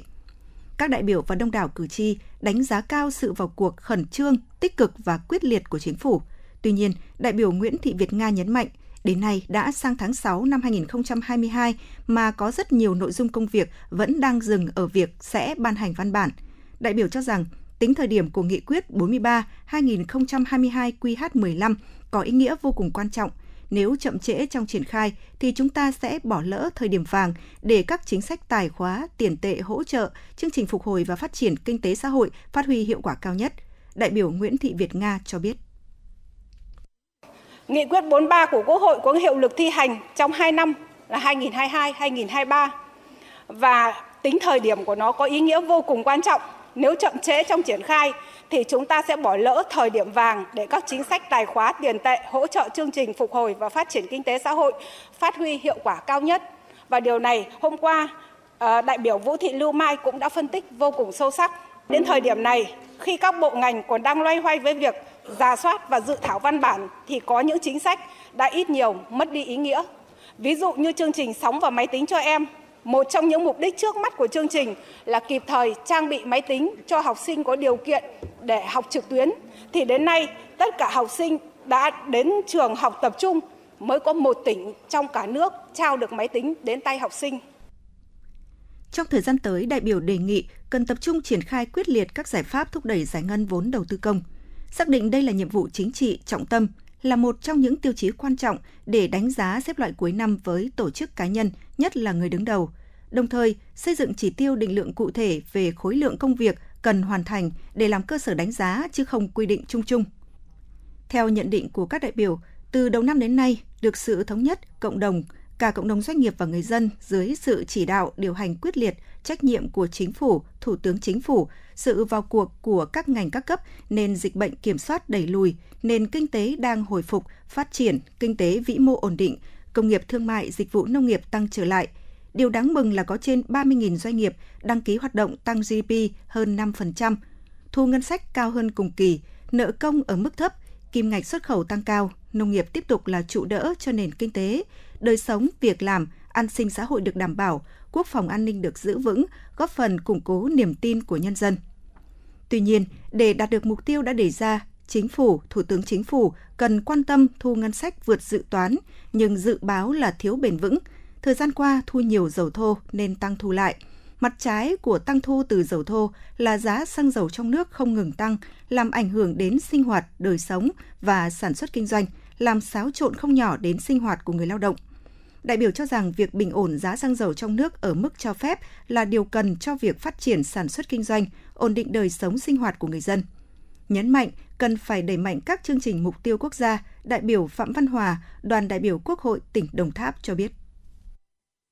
Cần phải đẩy nhanh tiến độ giải ngân vốn đầu tư công, nhất là các chương trình mục tiêu quốc gia, công trình trọng điểm quốc gia, chương trình phục hồi kinh tế sau Covid vì các chương trình này rất quan trọng cho việc phát triển kinh tế xã hội, đảm bảo an sinh xã hội, ổn định đời sống người lao động. Trọng tâm là chống thất thu thuế, thu hồi nợ thuế, duy trì lãi suất cho vay hợp lý để ổn định tiền tệ, kiểm soát nợ xấu, hỗ trợ doanh nghiệp tiếp cận nguồn vốn nhanh hiệu quả. Doanh nghiệp phục hồi đăng ký hoạt động tăng nhưng vẫn chưa đủ theo mong muốn. Thu ngân sách ngoài nhà nước thời gian qua giảm sút mạnh mà đây là nguồn thu chính của ngân sách, góp phần ổn định lạm phát, cho nên có chính sách phù hợp, tạo điều kiện thuận lợi cho doanh nghiệp đầu tư phát triển kinh tế, sản xuất kinh doanh là vấn đề quan trọng trong việc ổn định kinh tế vĩ mô, tăng cường quản lý, giám sát chặt chẽ thị trường chứng khoán, thị trường trái phiếu doanh nghiệp, ổn định thị trường, chống hàng gian, hàng kém chất lượng, bình ổn giá, nhất là các mặt hàng thiết yếu có liên quan đến sản xuất kinh doanh, sinh hoạt của người dân như là xăng dầu, điện, vật tư nông nghiệp, nguyên liệu xây dựng, vân vân, tăng cường xuất khẩu, xúc tiến du lịch, nhất là khách quốc tế đẩy mạnh sản xuất, nhất là hàng tiêu dùng thiết yếu, tạo việc làm cho người lao động mất việc do Covid-19.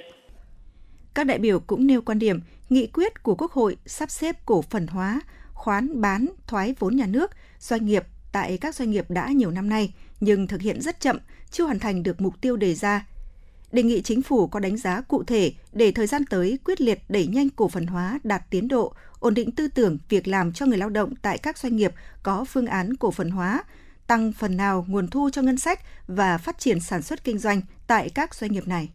Quý vị và các bạn đang theo dõi chương trình Truyền động Hà Nội chiều của Đài Phát thanh và Truyền hình Hà Nội. Chỉ đạo nội dung nhà báo Nguyễn Kim Khiêm, chỉ đạo sản xuất Nguyễn Tiến Dũng, tổ chức sản xuất Xuân Luyến, đạo diễn và biên tập Xuân Luyến Lưu Hương, kỹ thuật viên Duy Anh cùng MC Hồng Hạnh Phương Nga, thư ký Thu Vân thực hiện. Trước khi đến với những tin tức tiếp theo của chương trình, chúng tôi xin mời quý vị và các bạn cùng thư giãn với một giai điệu âm nhạc.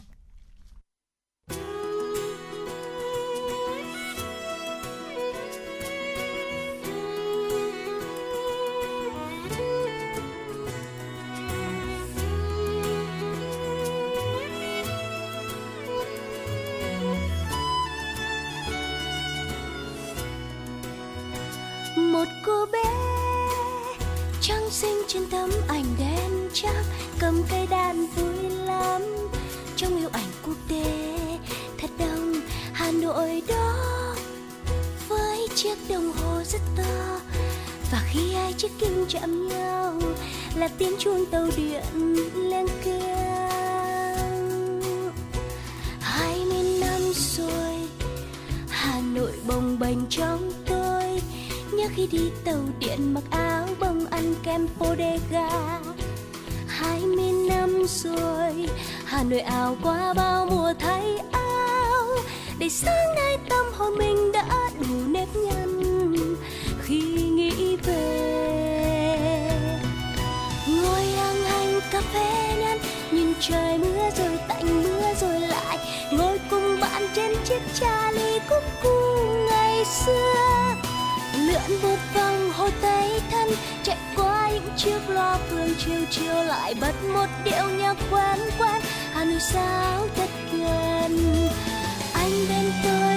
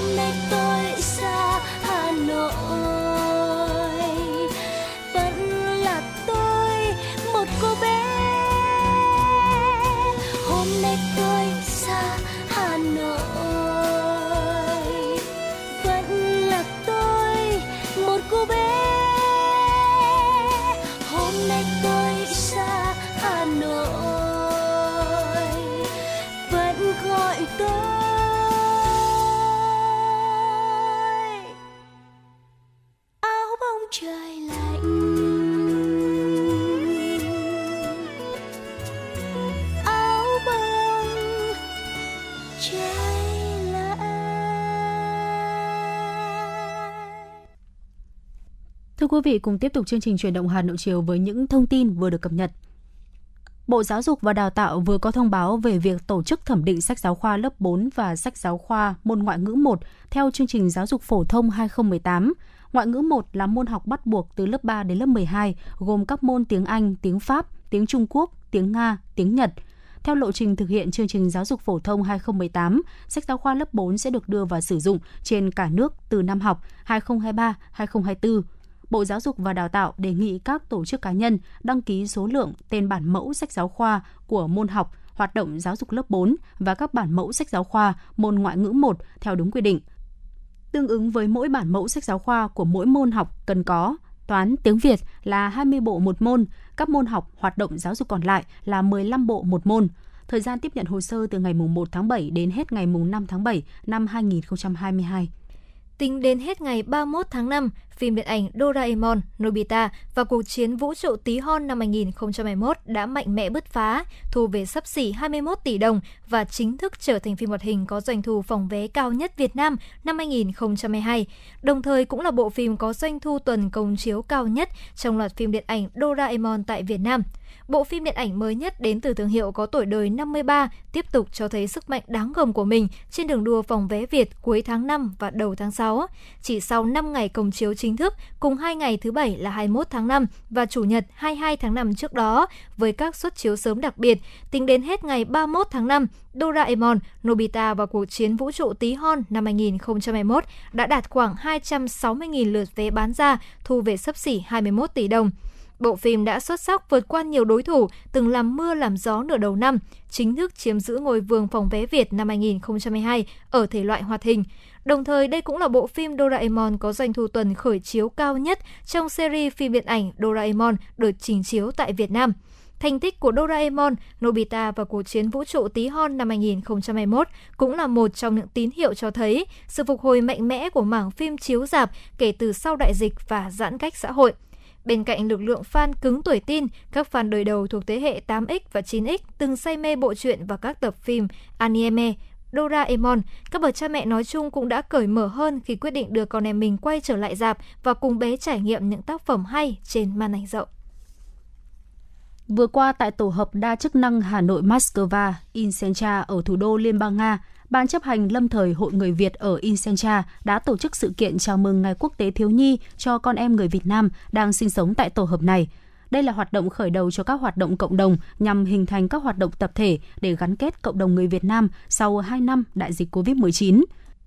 Sự kiện đã nhận được sự ủng hộ nhiệt tình của các gia đình đang làm ăn, sinh sống ở Incentra với khoảng 400 người tham gia, trong đó có khoảng 230 con em các gia đình người Việt – Tiếp sau lời chào mừng khai mạc sự kiện, các cháu thiếu nhi tại Incentra đã được hòa mình vào bầu không khí sôi động với một chương trình giải trí phong phú. Các tiết mục múa, hát, nhảy, biểu diễn võ thuật, biểu diễn piano đều do các cháu nhỏ sống tại Incentra thuộc Trung tâm Thần đồng Á Âu, Trung tâm Võ Cổ truyền Việt Nam, nhóm những ngôi sao hy vọng, nhóm những ngôi sao nhí thể hiện – Ông Hà Việt Long, thành viên Ban chấp hành lâm thời Hội Người Việt tại Tổ hợp đa chức năng Hà Nội Moscow, cho biết sự kiện mùng 1 tháng 6 lần này trước tiên là để tôn vinh các thế hệ tương lai. Mặt khác, ban tổ chức cũng muốn gắn kết các hộ gia đình trong tổ hợp đa chức năng Hà Nội Moscow sao cho đoàn kết, vững mạnh để cùng nhau phát triển vì một cuộc sống tốt đẹp hơn.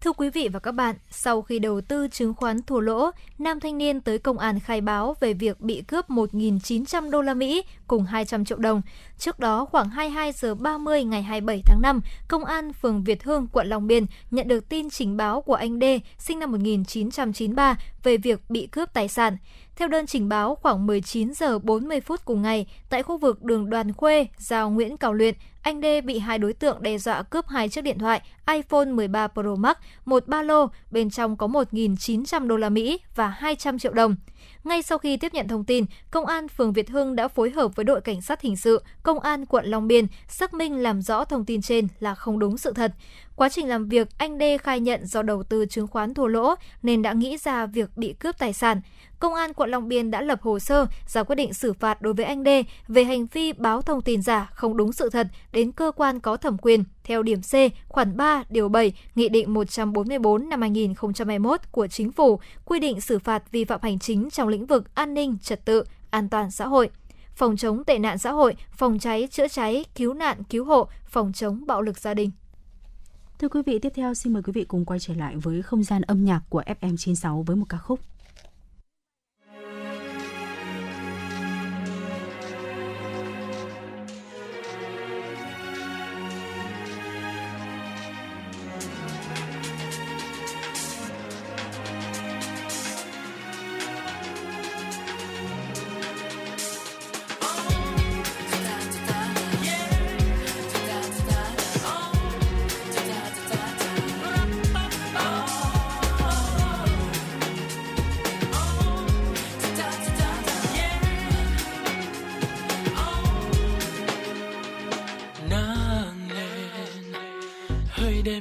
dòng sông một ngày mới về. Xuân sao nhật tân nụ hoa nào còn đẫm sương? Bỗng thấy xinh ghê, cô em cười môi kia sao thật tươi trong nắng mai. Sớm này nghe trên đài vang bài ca từ lâu đã thuần. Cụ già bỗng thấy nhớ năm nào, đôi mươi khi ra hồ gươm môi sen trống theo niềm vui đám trẻ. Hà nội ấy sao nghe gần gũi mỗi sớm bình minh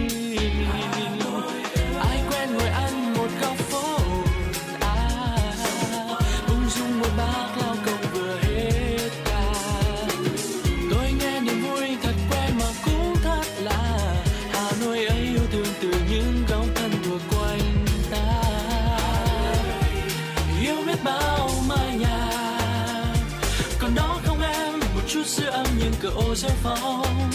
tiếng chuông chiều qua vang trên phố dài có từ mùa thu em hương hoa sữa tiếng đêm gió hồ tây lung linh bên nhau đôi ta hẹn hò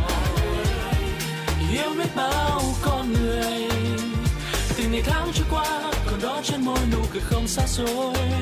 tiếng rung cầm em hôm qua vẫn buồn bỗng dưng ngày hôm nay sao vui thế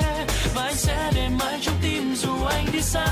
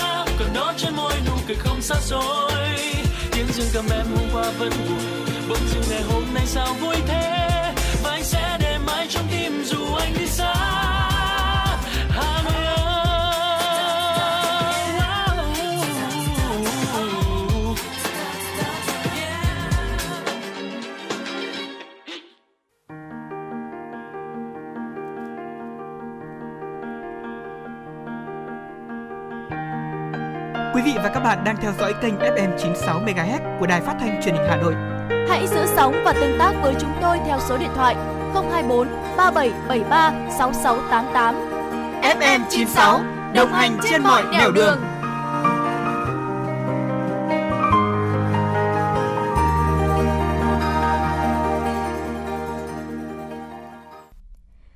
quý vị và các bạn, tại kỳ họp thứ ba Quốc hội khóa 15 nêu ý kiến tại hội trường, nhiều đại biểu Quốc hội bày tỏ quan ngại về tình hình chậm trễ trong việc triển khai nghị quyết của Quốc hội. Đại biểu Nguyễn Thị Việt Nga, đoàn đại biểu Quốc hội tỉnh Hải Dương cho biết, mặc dù ngay sau khi nghị quyết được ban hành, chính phủ đã kịp thời ban hành nghị quyết số 11 vào ngày 30 tháng 1 năm 2002 về triển khai nghị quyết số 43 2022 QH15, nghĩa là chỉ sau 19 ngày, nghị quyết 43 2022 QH15 được ban hành. Chính phủ cũng đã xác định rõ tính khẩn trương của các chương trình phục hồi và phát triển kinh tế xã hội khi đề ra các nhiệm vụ thực hiện theo lộ trình và theo thời hạn thực hiện cụ thể.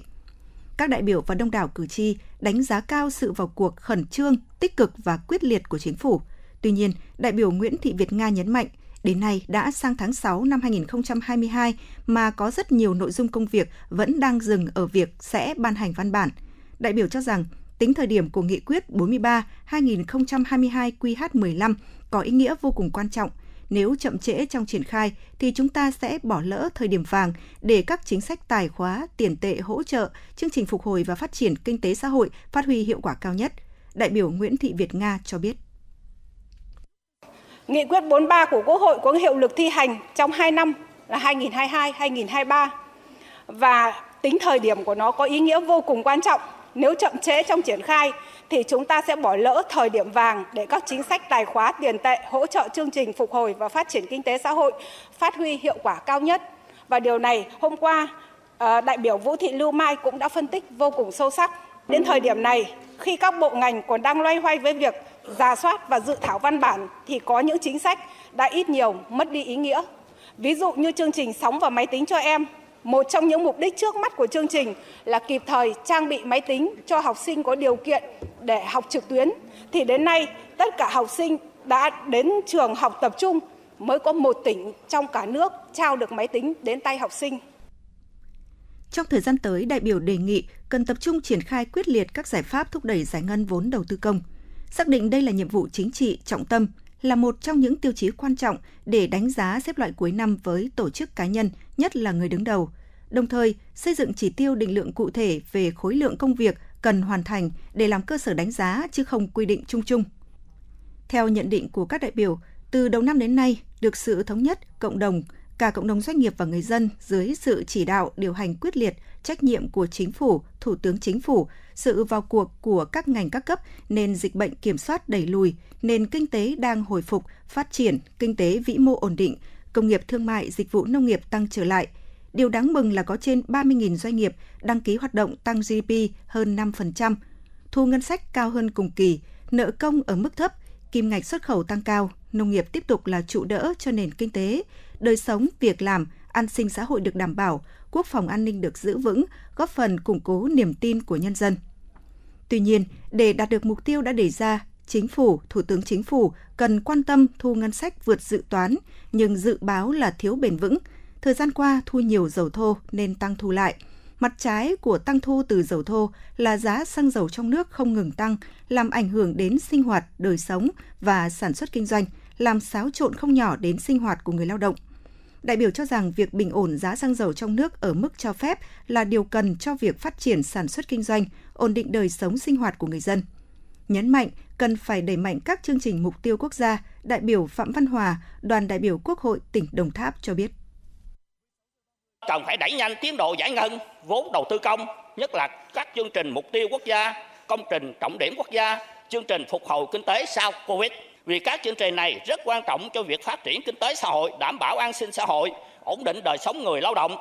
Trọng tâm là chống thất thu thuế, thu hồi nợ thuế, duy trì lãi suất cho vay hợp lý để ổn định tiền tệ, kiểm soát nợ xấu, hỗ trợ doanh nghiệp tiếp cận nguồn vốn nhanh hiệu quả. Doanh nghiệp phục hồi đăng ký hoạt động tăng nhưng vẫn chưa đủ theo mong muốn. Thu ngân sách ngoài nhà nước thời gian qua giảm sút mạnh mà đây là nguồn thu chính của ngân sách góp phần ổn định lạm phát cho nên có chính sách phù hợp, tạo điều kiện thuận lợi cho doanh nghiệp đầu tư phát triển kinh tế, sản xuất kinh doanh là vấn đề quan trọng trong việc ổn định kinh tế vĩ mô, tăng cường quản lý, giám sát chặt chẽ thị trường chứng khoán, thị trường trái phiếu doanh nghiệp, ổn định thị trường, chống hàng gian, hàng kém chất lượng, bình ổn giá, nhất là các mặt hàng thiết yếu có liên quan đến sản xuất kinh doanh, sinh hoạt của người dân như là xăng dầu, điện, vật tư, nông nghiệp, nguyên liệu xây dựng, vân vân, tăng cường xuất khẩu, xúc tiến du lịch, nhất là khách quốc tế đẩy mạnh sản xuất, nhất là hàng tiêu dùng thiết yếu, tạo việc làm cho người lao động mất việc do Covid-19. Các đại biểu cũng nêu quan điểm, nghị quyết của Quốc hội sắp xếp cổ phần hóa, khoán bán, thoái vốn nhà nước, doanh nghiệp tại các doanh nghiệp đã nhiều năm nay nhưng thực hiện rất chậm, chưa hoàn thành được mục tiêu đề ra. Đề nghị chính phủ có đánh giá cụ thể để thời gian tới quyết liệt đẩy nhanh cổ phần hóa đạt tiến độ, ổn định tư tưởng, việc làm cho người lao động tại các doanh nghiệp có phương án cổ phần hóa, tăng phần nào nguồn thu cho ngân sách và phát triển sản xuất kinh doanh tại các doanh nghiệp này. Quý vị và các bạn đang trên chuyến bay mang số hiệu FM96. Hãy thư giãn, chúng tôi sẽ cùng bạn trên mọi cung đường. Hãy giữ sóng và tương tác với chúng tôi theo số điện thoại 024 3773 6688. Thưa quý vị và các bạn, thảo luận về tình hình phát triển kinh tế xã hội tại kỳ họp thứ 3 Quốc hội khóa 15, nhiều đại biểu cho rằng vùng Trung Du và miền núi Bắc Bộ vẫn là vùng còn nhiều khó khăn, khoảng cách về trình độ phát triển và thu nhập bình quân đầu người trong nội vùng với bình quân cả nước tiếp tục gia tăng. Quy mô kinh tế còn khá nhỏ, tăng trưởng kinh tế chưa bền vững, chất lượng chưa cao. Các địa phương trong vùng đều chưa cân đối ngân sách, tỷ lệ hộ nghèo cao, nhất là vùng đồng bào dân tộc thiểu số, vì vậy cần có sự đổi mới về tư duy phát triển lên kết vùng. Theo đại biểu Hồ Thị Kim Ngân, đoàn đại biểu Quốc hội tỉnh Bắc Cạn, cần phải có sự đổi mới về tư duy phát triển lên kết vùng, về phân bổ nguồn lực giải quyết các vấn đề quan trọng. Trọng điểm là sự hoàn thiện về thể chế, chính sách, một nội dung quan trọng trong khơi thông nguồn lực cho phát triển vùng. Đại biểu kiến nghị Quốc hội, Chính phủ, các bộ ngành trung ương cần nhanh chóng cụ thể hóa các chủ trương, định hướng và nghị quyết bằng chương trình, kế hoạch có tính đến ưu tiên đặc thù và có hiệu lực ngay để phát triển kinh tế nhanh và bền vững của vùng. Đại biểu Hồ Thị Kim Ngân cho biết. Để đạt được các mục tiêu như phấn đấu đến năm 2030, 2045 là vùng phát triển xanh, bền vững và toàn diện, là hình mẫu phát triển xanh của cả nước, phát triển công nghiệp chế biến, chế tạo và năng lượng, nông nghiệp ứng dụng công nghệ cao, hữu cơ, đặc sản, khôi phục rừng, phát triển kinh tế lâm nghiệp bền vững, bản sắc văn hóa dân tộc được bảo tồn và phát huy. Đời sống vật chất tinh thần của nhân dân được nâng cao, quốc phòng an ninh được bảo đảm vững chắc, hoàn thành các tuyến đường bộ cao tốc, tiền cao tốc, đường quốc lộ quan trọng kết nối vùng trong địa phương thì không chỉ dừng ở việc đánh giá những bất cập, trồng chéo của cơ chế, thể chế, không chỉ nhìn lợi thế, tiềm năng vẫn chưa được khai thác hợp lý và phát huy hiệu quả, mà đó là sự đổi mới về tư duy, phát triển liên kết vùng. Về phân bổ nguồn lực, giải quyết các vấn đề quan trọng, trọng điểm là sự hoàn thiện về thể chế, chính sách, một nội dung quan trọng trong khơi thông nguồn lực cho phát triển vùng. Do đó, về nội dung này, tôi kiến nghị Quốc hội, Chính phủ, các bộ ngành trung ương cần nhanh chóng cụ thể hóa các chủ trương định hướng bằng nghị quyết, bằng chương trình, bằng kế hoạch, có tính đến ưu tiên, đặc thù và có hiệu lực ngay để phát triển kinh tế nhanh và bền vững của vùng. Nội dung này tôi thống nhất với đại biểu Mai của đoàn Hà Nội và đại biểu Lan của đoàn Hà Giang. Bên cạnh đó, đại biểu cho rằng thời gian vừa qua, Quốc hội đã thảo luận và thông qua một số thí điểm những chính sách đặc thù cho các địa phương nhằm tạo công cụ pháp lý để phát huy tiềm năng lợi thế và phát triển kinh tế xã hội của một tỉnh thành phố, như việc xác định bổ sung có mục tiêu nâng mức dư nợ vay phân cấp cho địa phương, chuyển đổi mục đích sử dụng đất trồng lúa, rừng sản xuất thuộc thẩm quyền của Thủ tướng Chính phủ, tách dự án bồi thường, tái định cư, giải phóng mặt bằng ra khỏi dự án đầu tư công, chính sách phí và lệ phí. Điều này cho thấy các quy định hiện hành trong luật đất đai, luật ngân sách, luật đầu tư, luật xây dựng, luật lâm nghiệp, luật phí và lệ phí đã không còn phù hợp với đòi hỏi của thực tiễn – đây cũng là nội dung mà nhiều đại biểu đã kiến nghị tại kỳ họp thứ hai và kỳ họp bất thường lần thứ nhất Quốc hội khóa 15. Đại biểu đề nghị Quốc hội, Chính phủ xem xét phân cấp thẩm quyền cho Hội đồng Nhân dân cấp tỉnh quyết định chuyển đổi mục đích sử dụng rừng tự nhiên, đất trồng lúa diện tích dưới 20 ha và chuyển đổi mục đích rừng phòng hộ, rừng đặc dụng dưới 30 ha để thuận lợi trong việc triển khai thực hiện các thủ tục đầu tư – đối với các dự án xây dựng công trình giao thông trọng điểm có chuyển đổi mục đích sử dụng đất trồng lúa, đất rừng, cho phép các công trình giao thông quan trọng của địa phương cũng được áp dụng cơ chế đầu tư cho các chủ đầu tư được khai thác các mỏ khoáng sản nằm trong hồ sơ khảo sát vật liệu xây dựng. Nhận định tình hình khiếu nại tố cáo về đất đai còn nhiều phức tạp, đại biểu Trần Thị Hoa Ri, đoàn đại biểu Quốc hội tỉnh Bạc Liêu cho biết, về lĩnh vực đất đai, hiện nay việc sử dụng đất tại một số nơi còn sai phạm, lãng phí và hiệu quả thấp số vụ việc khiếu nại tố cáo thuộc lĩnh vực đất đai còn nhiều và phức tạp. Để tập trung tháo gỡ những vấn đề bất cập trước mắt cũng như về lâu dài, đại biểu đề nghị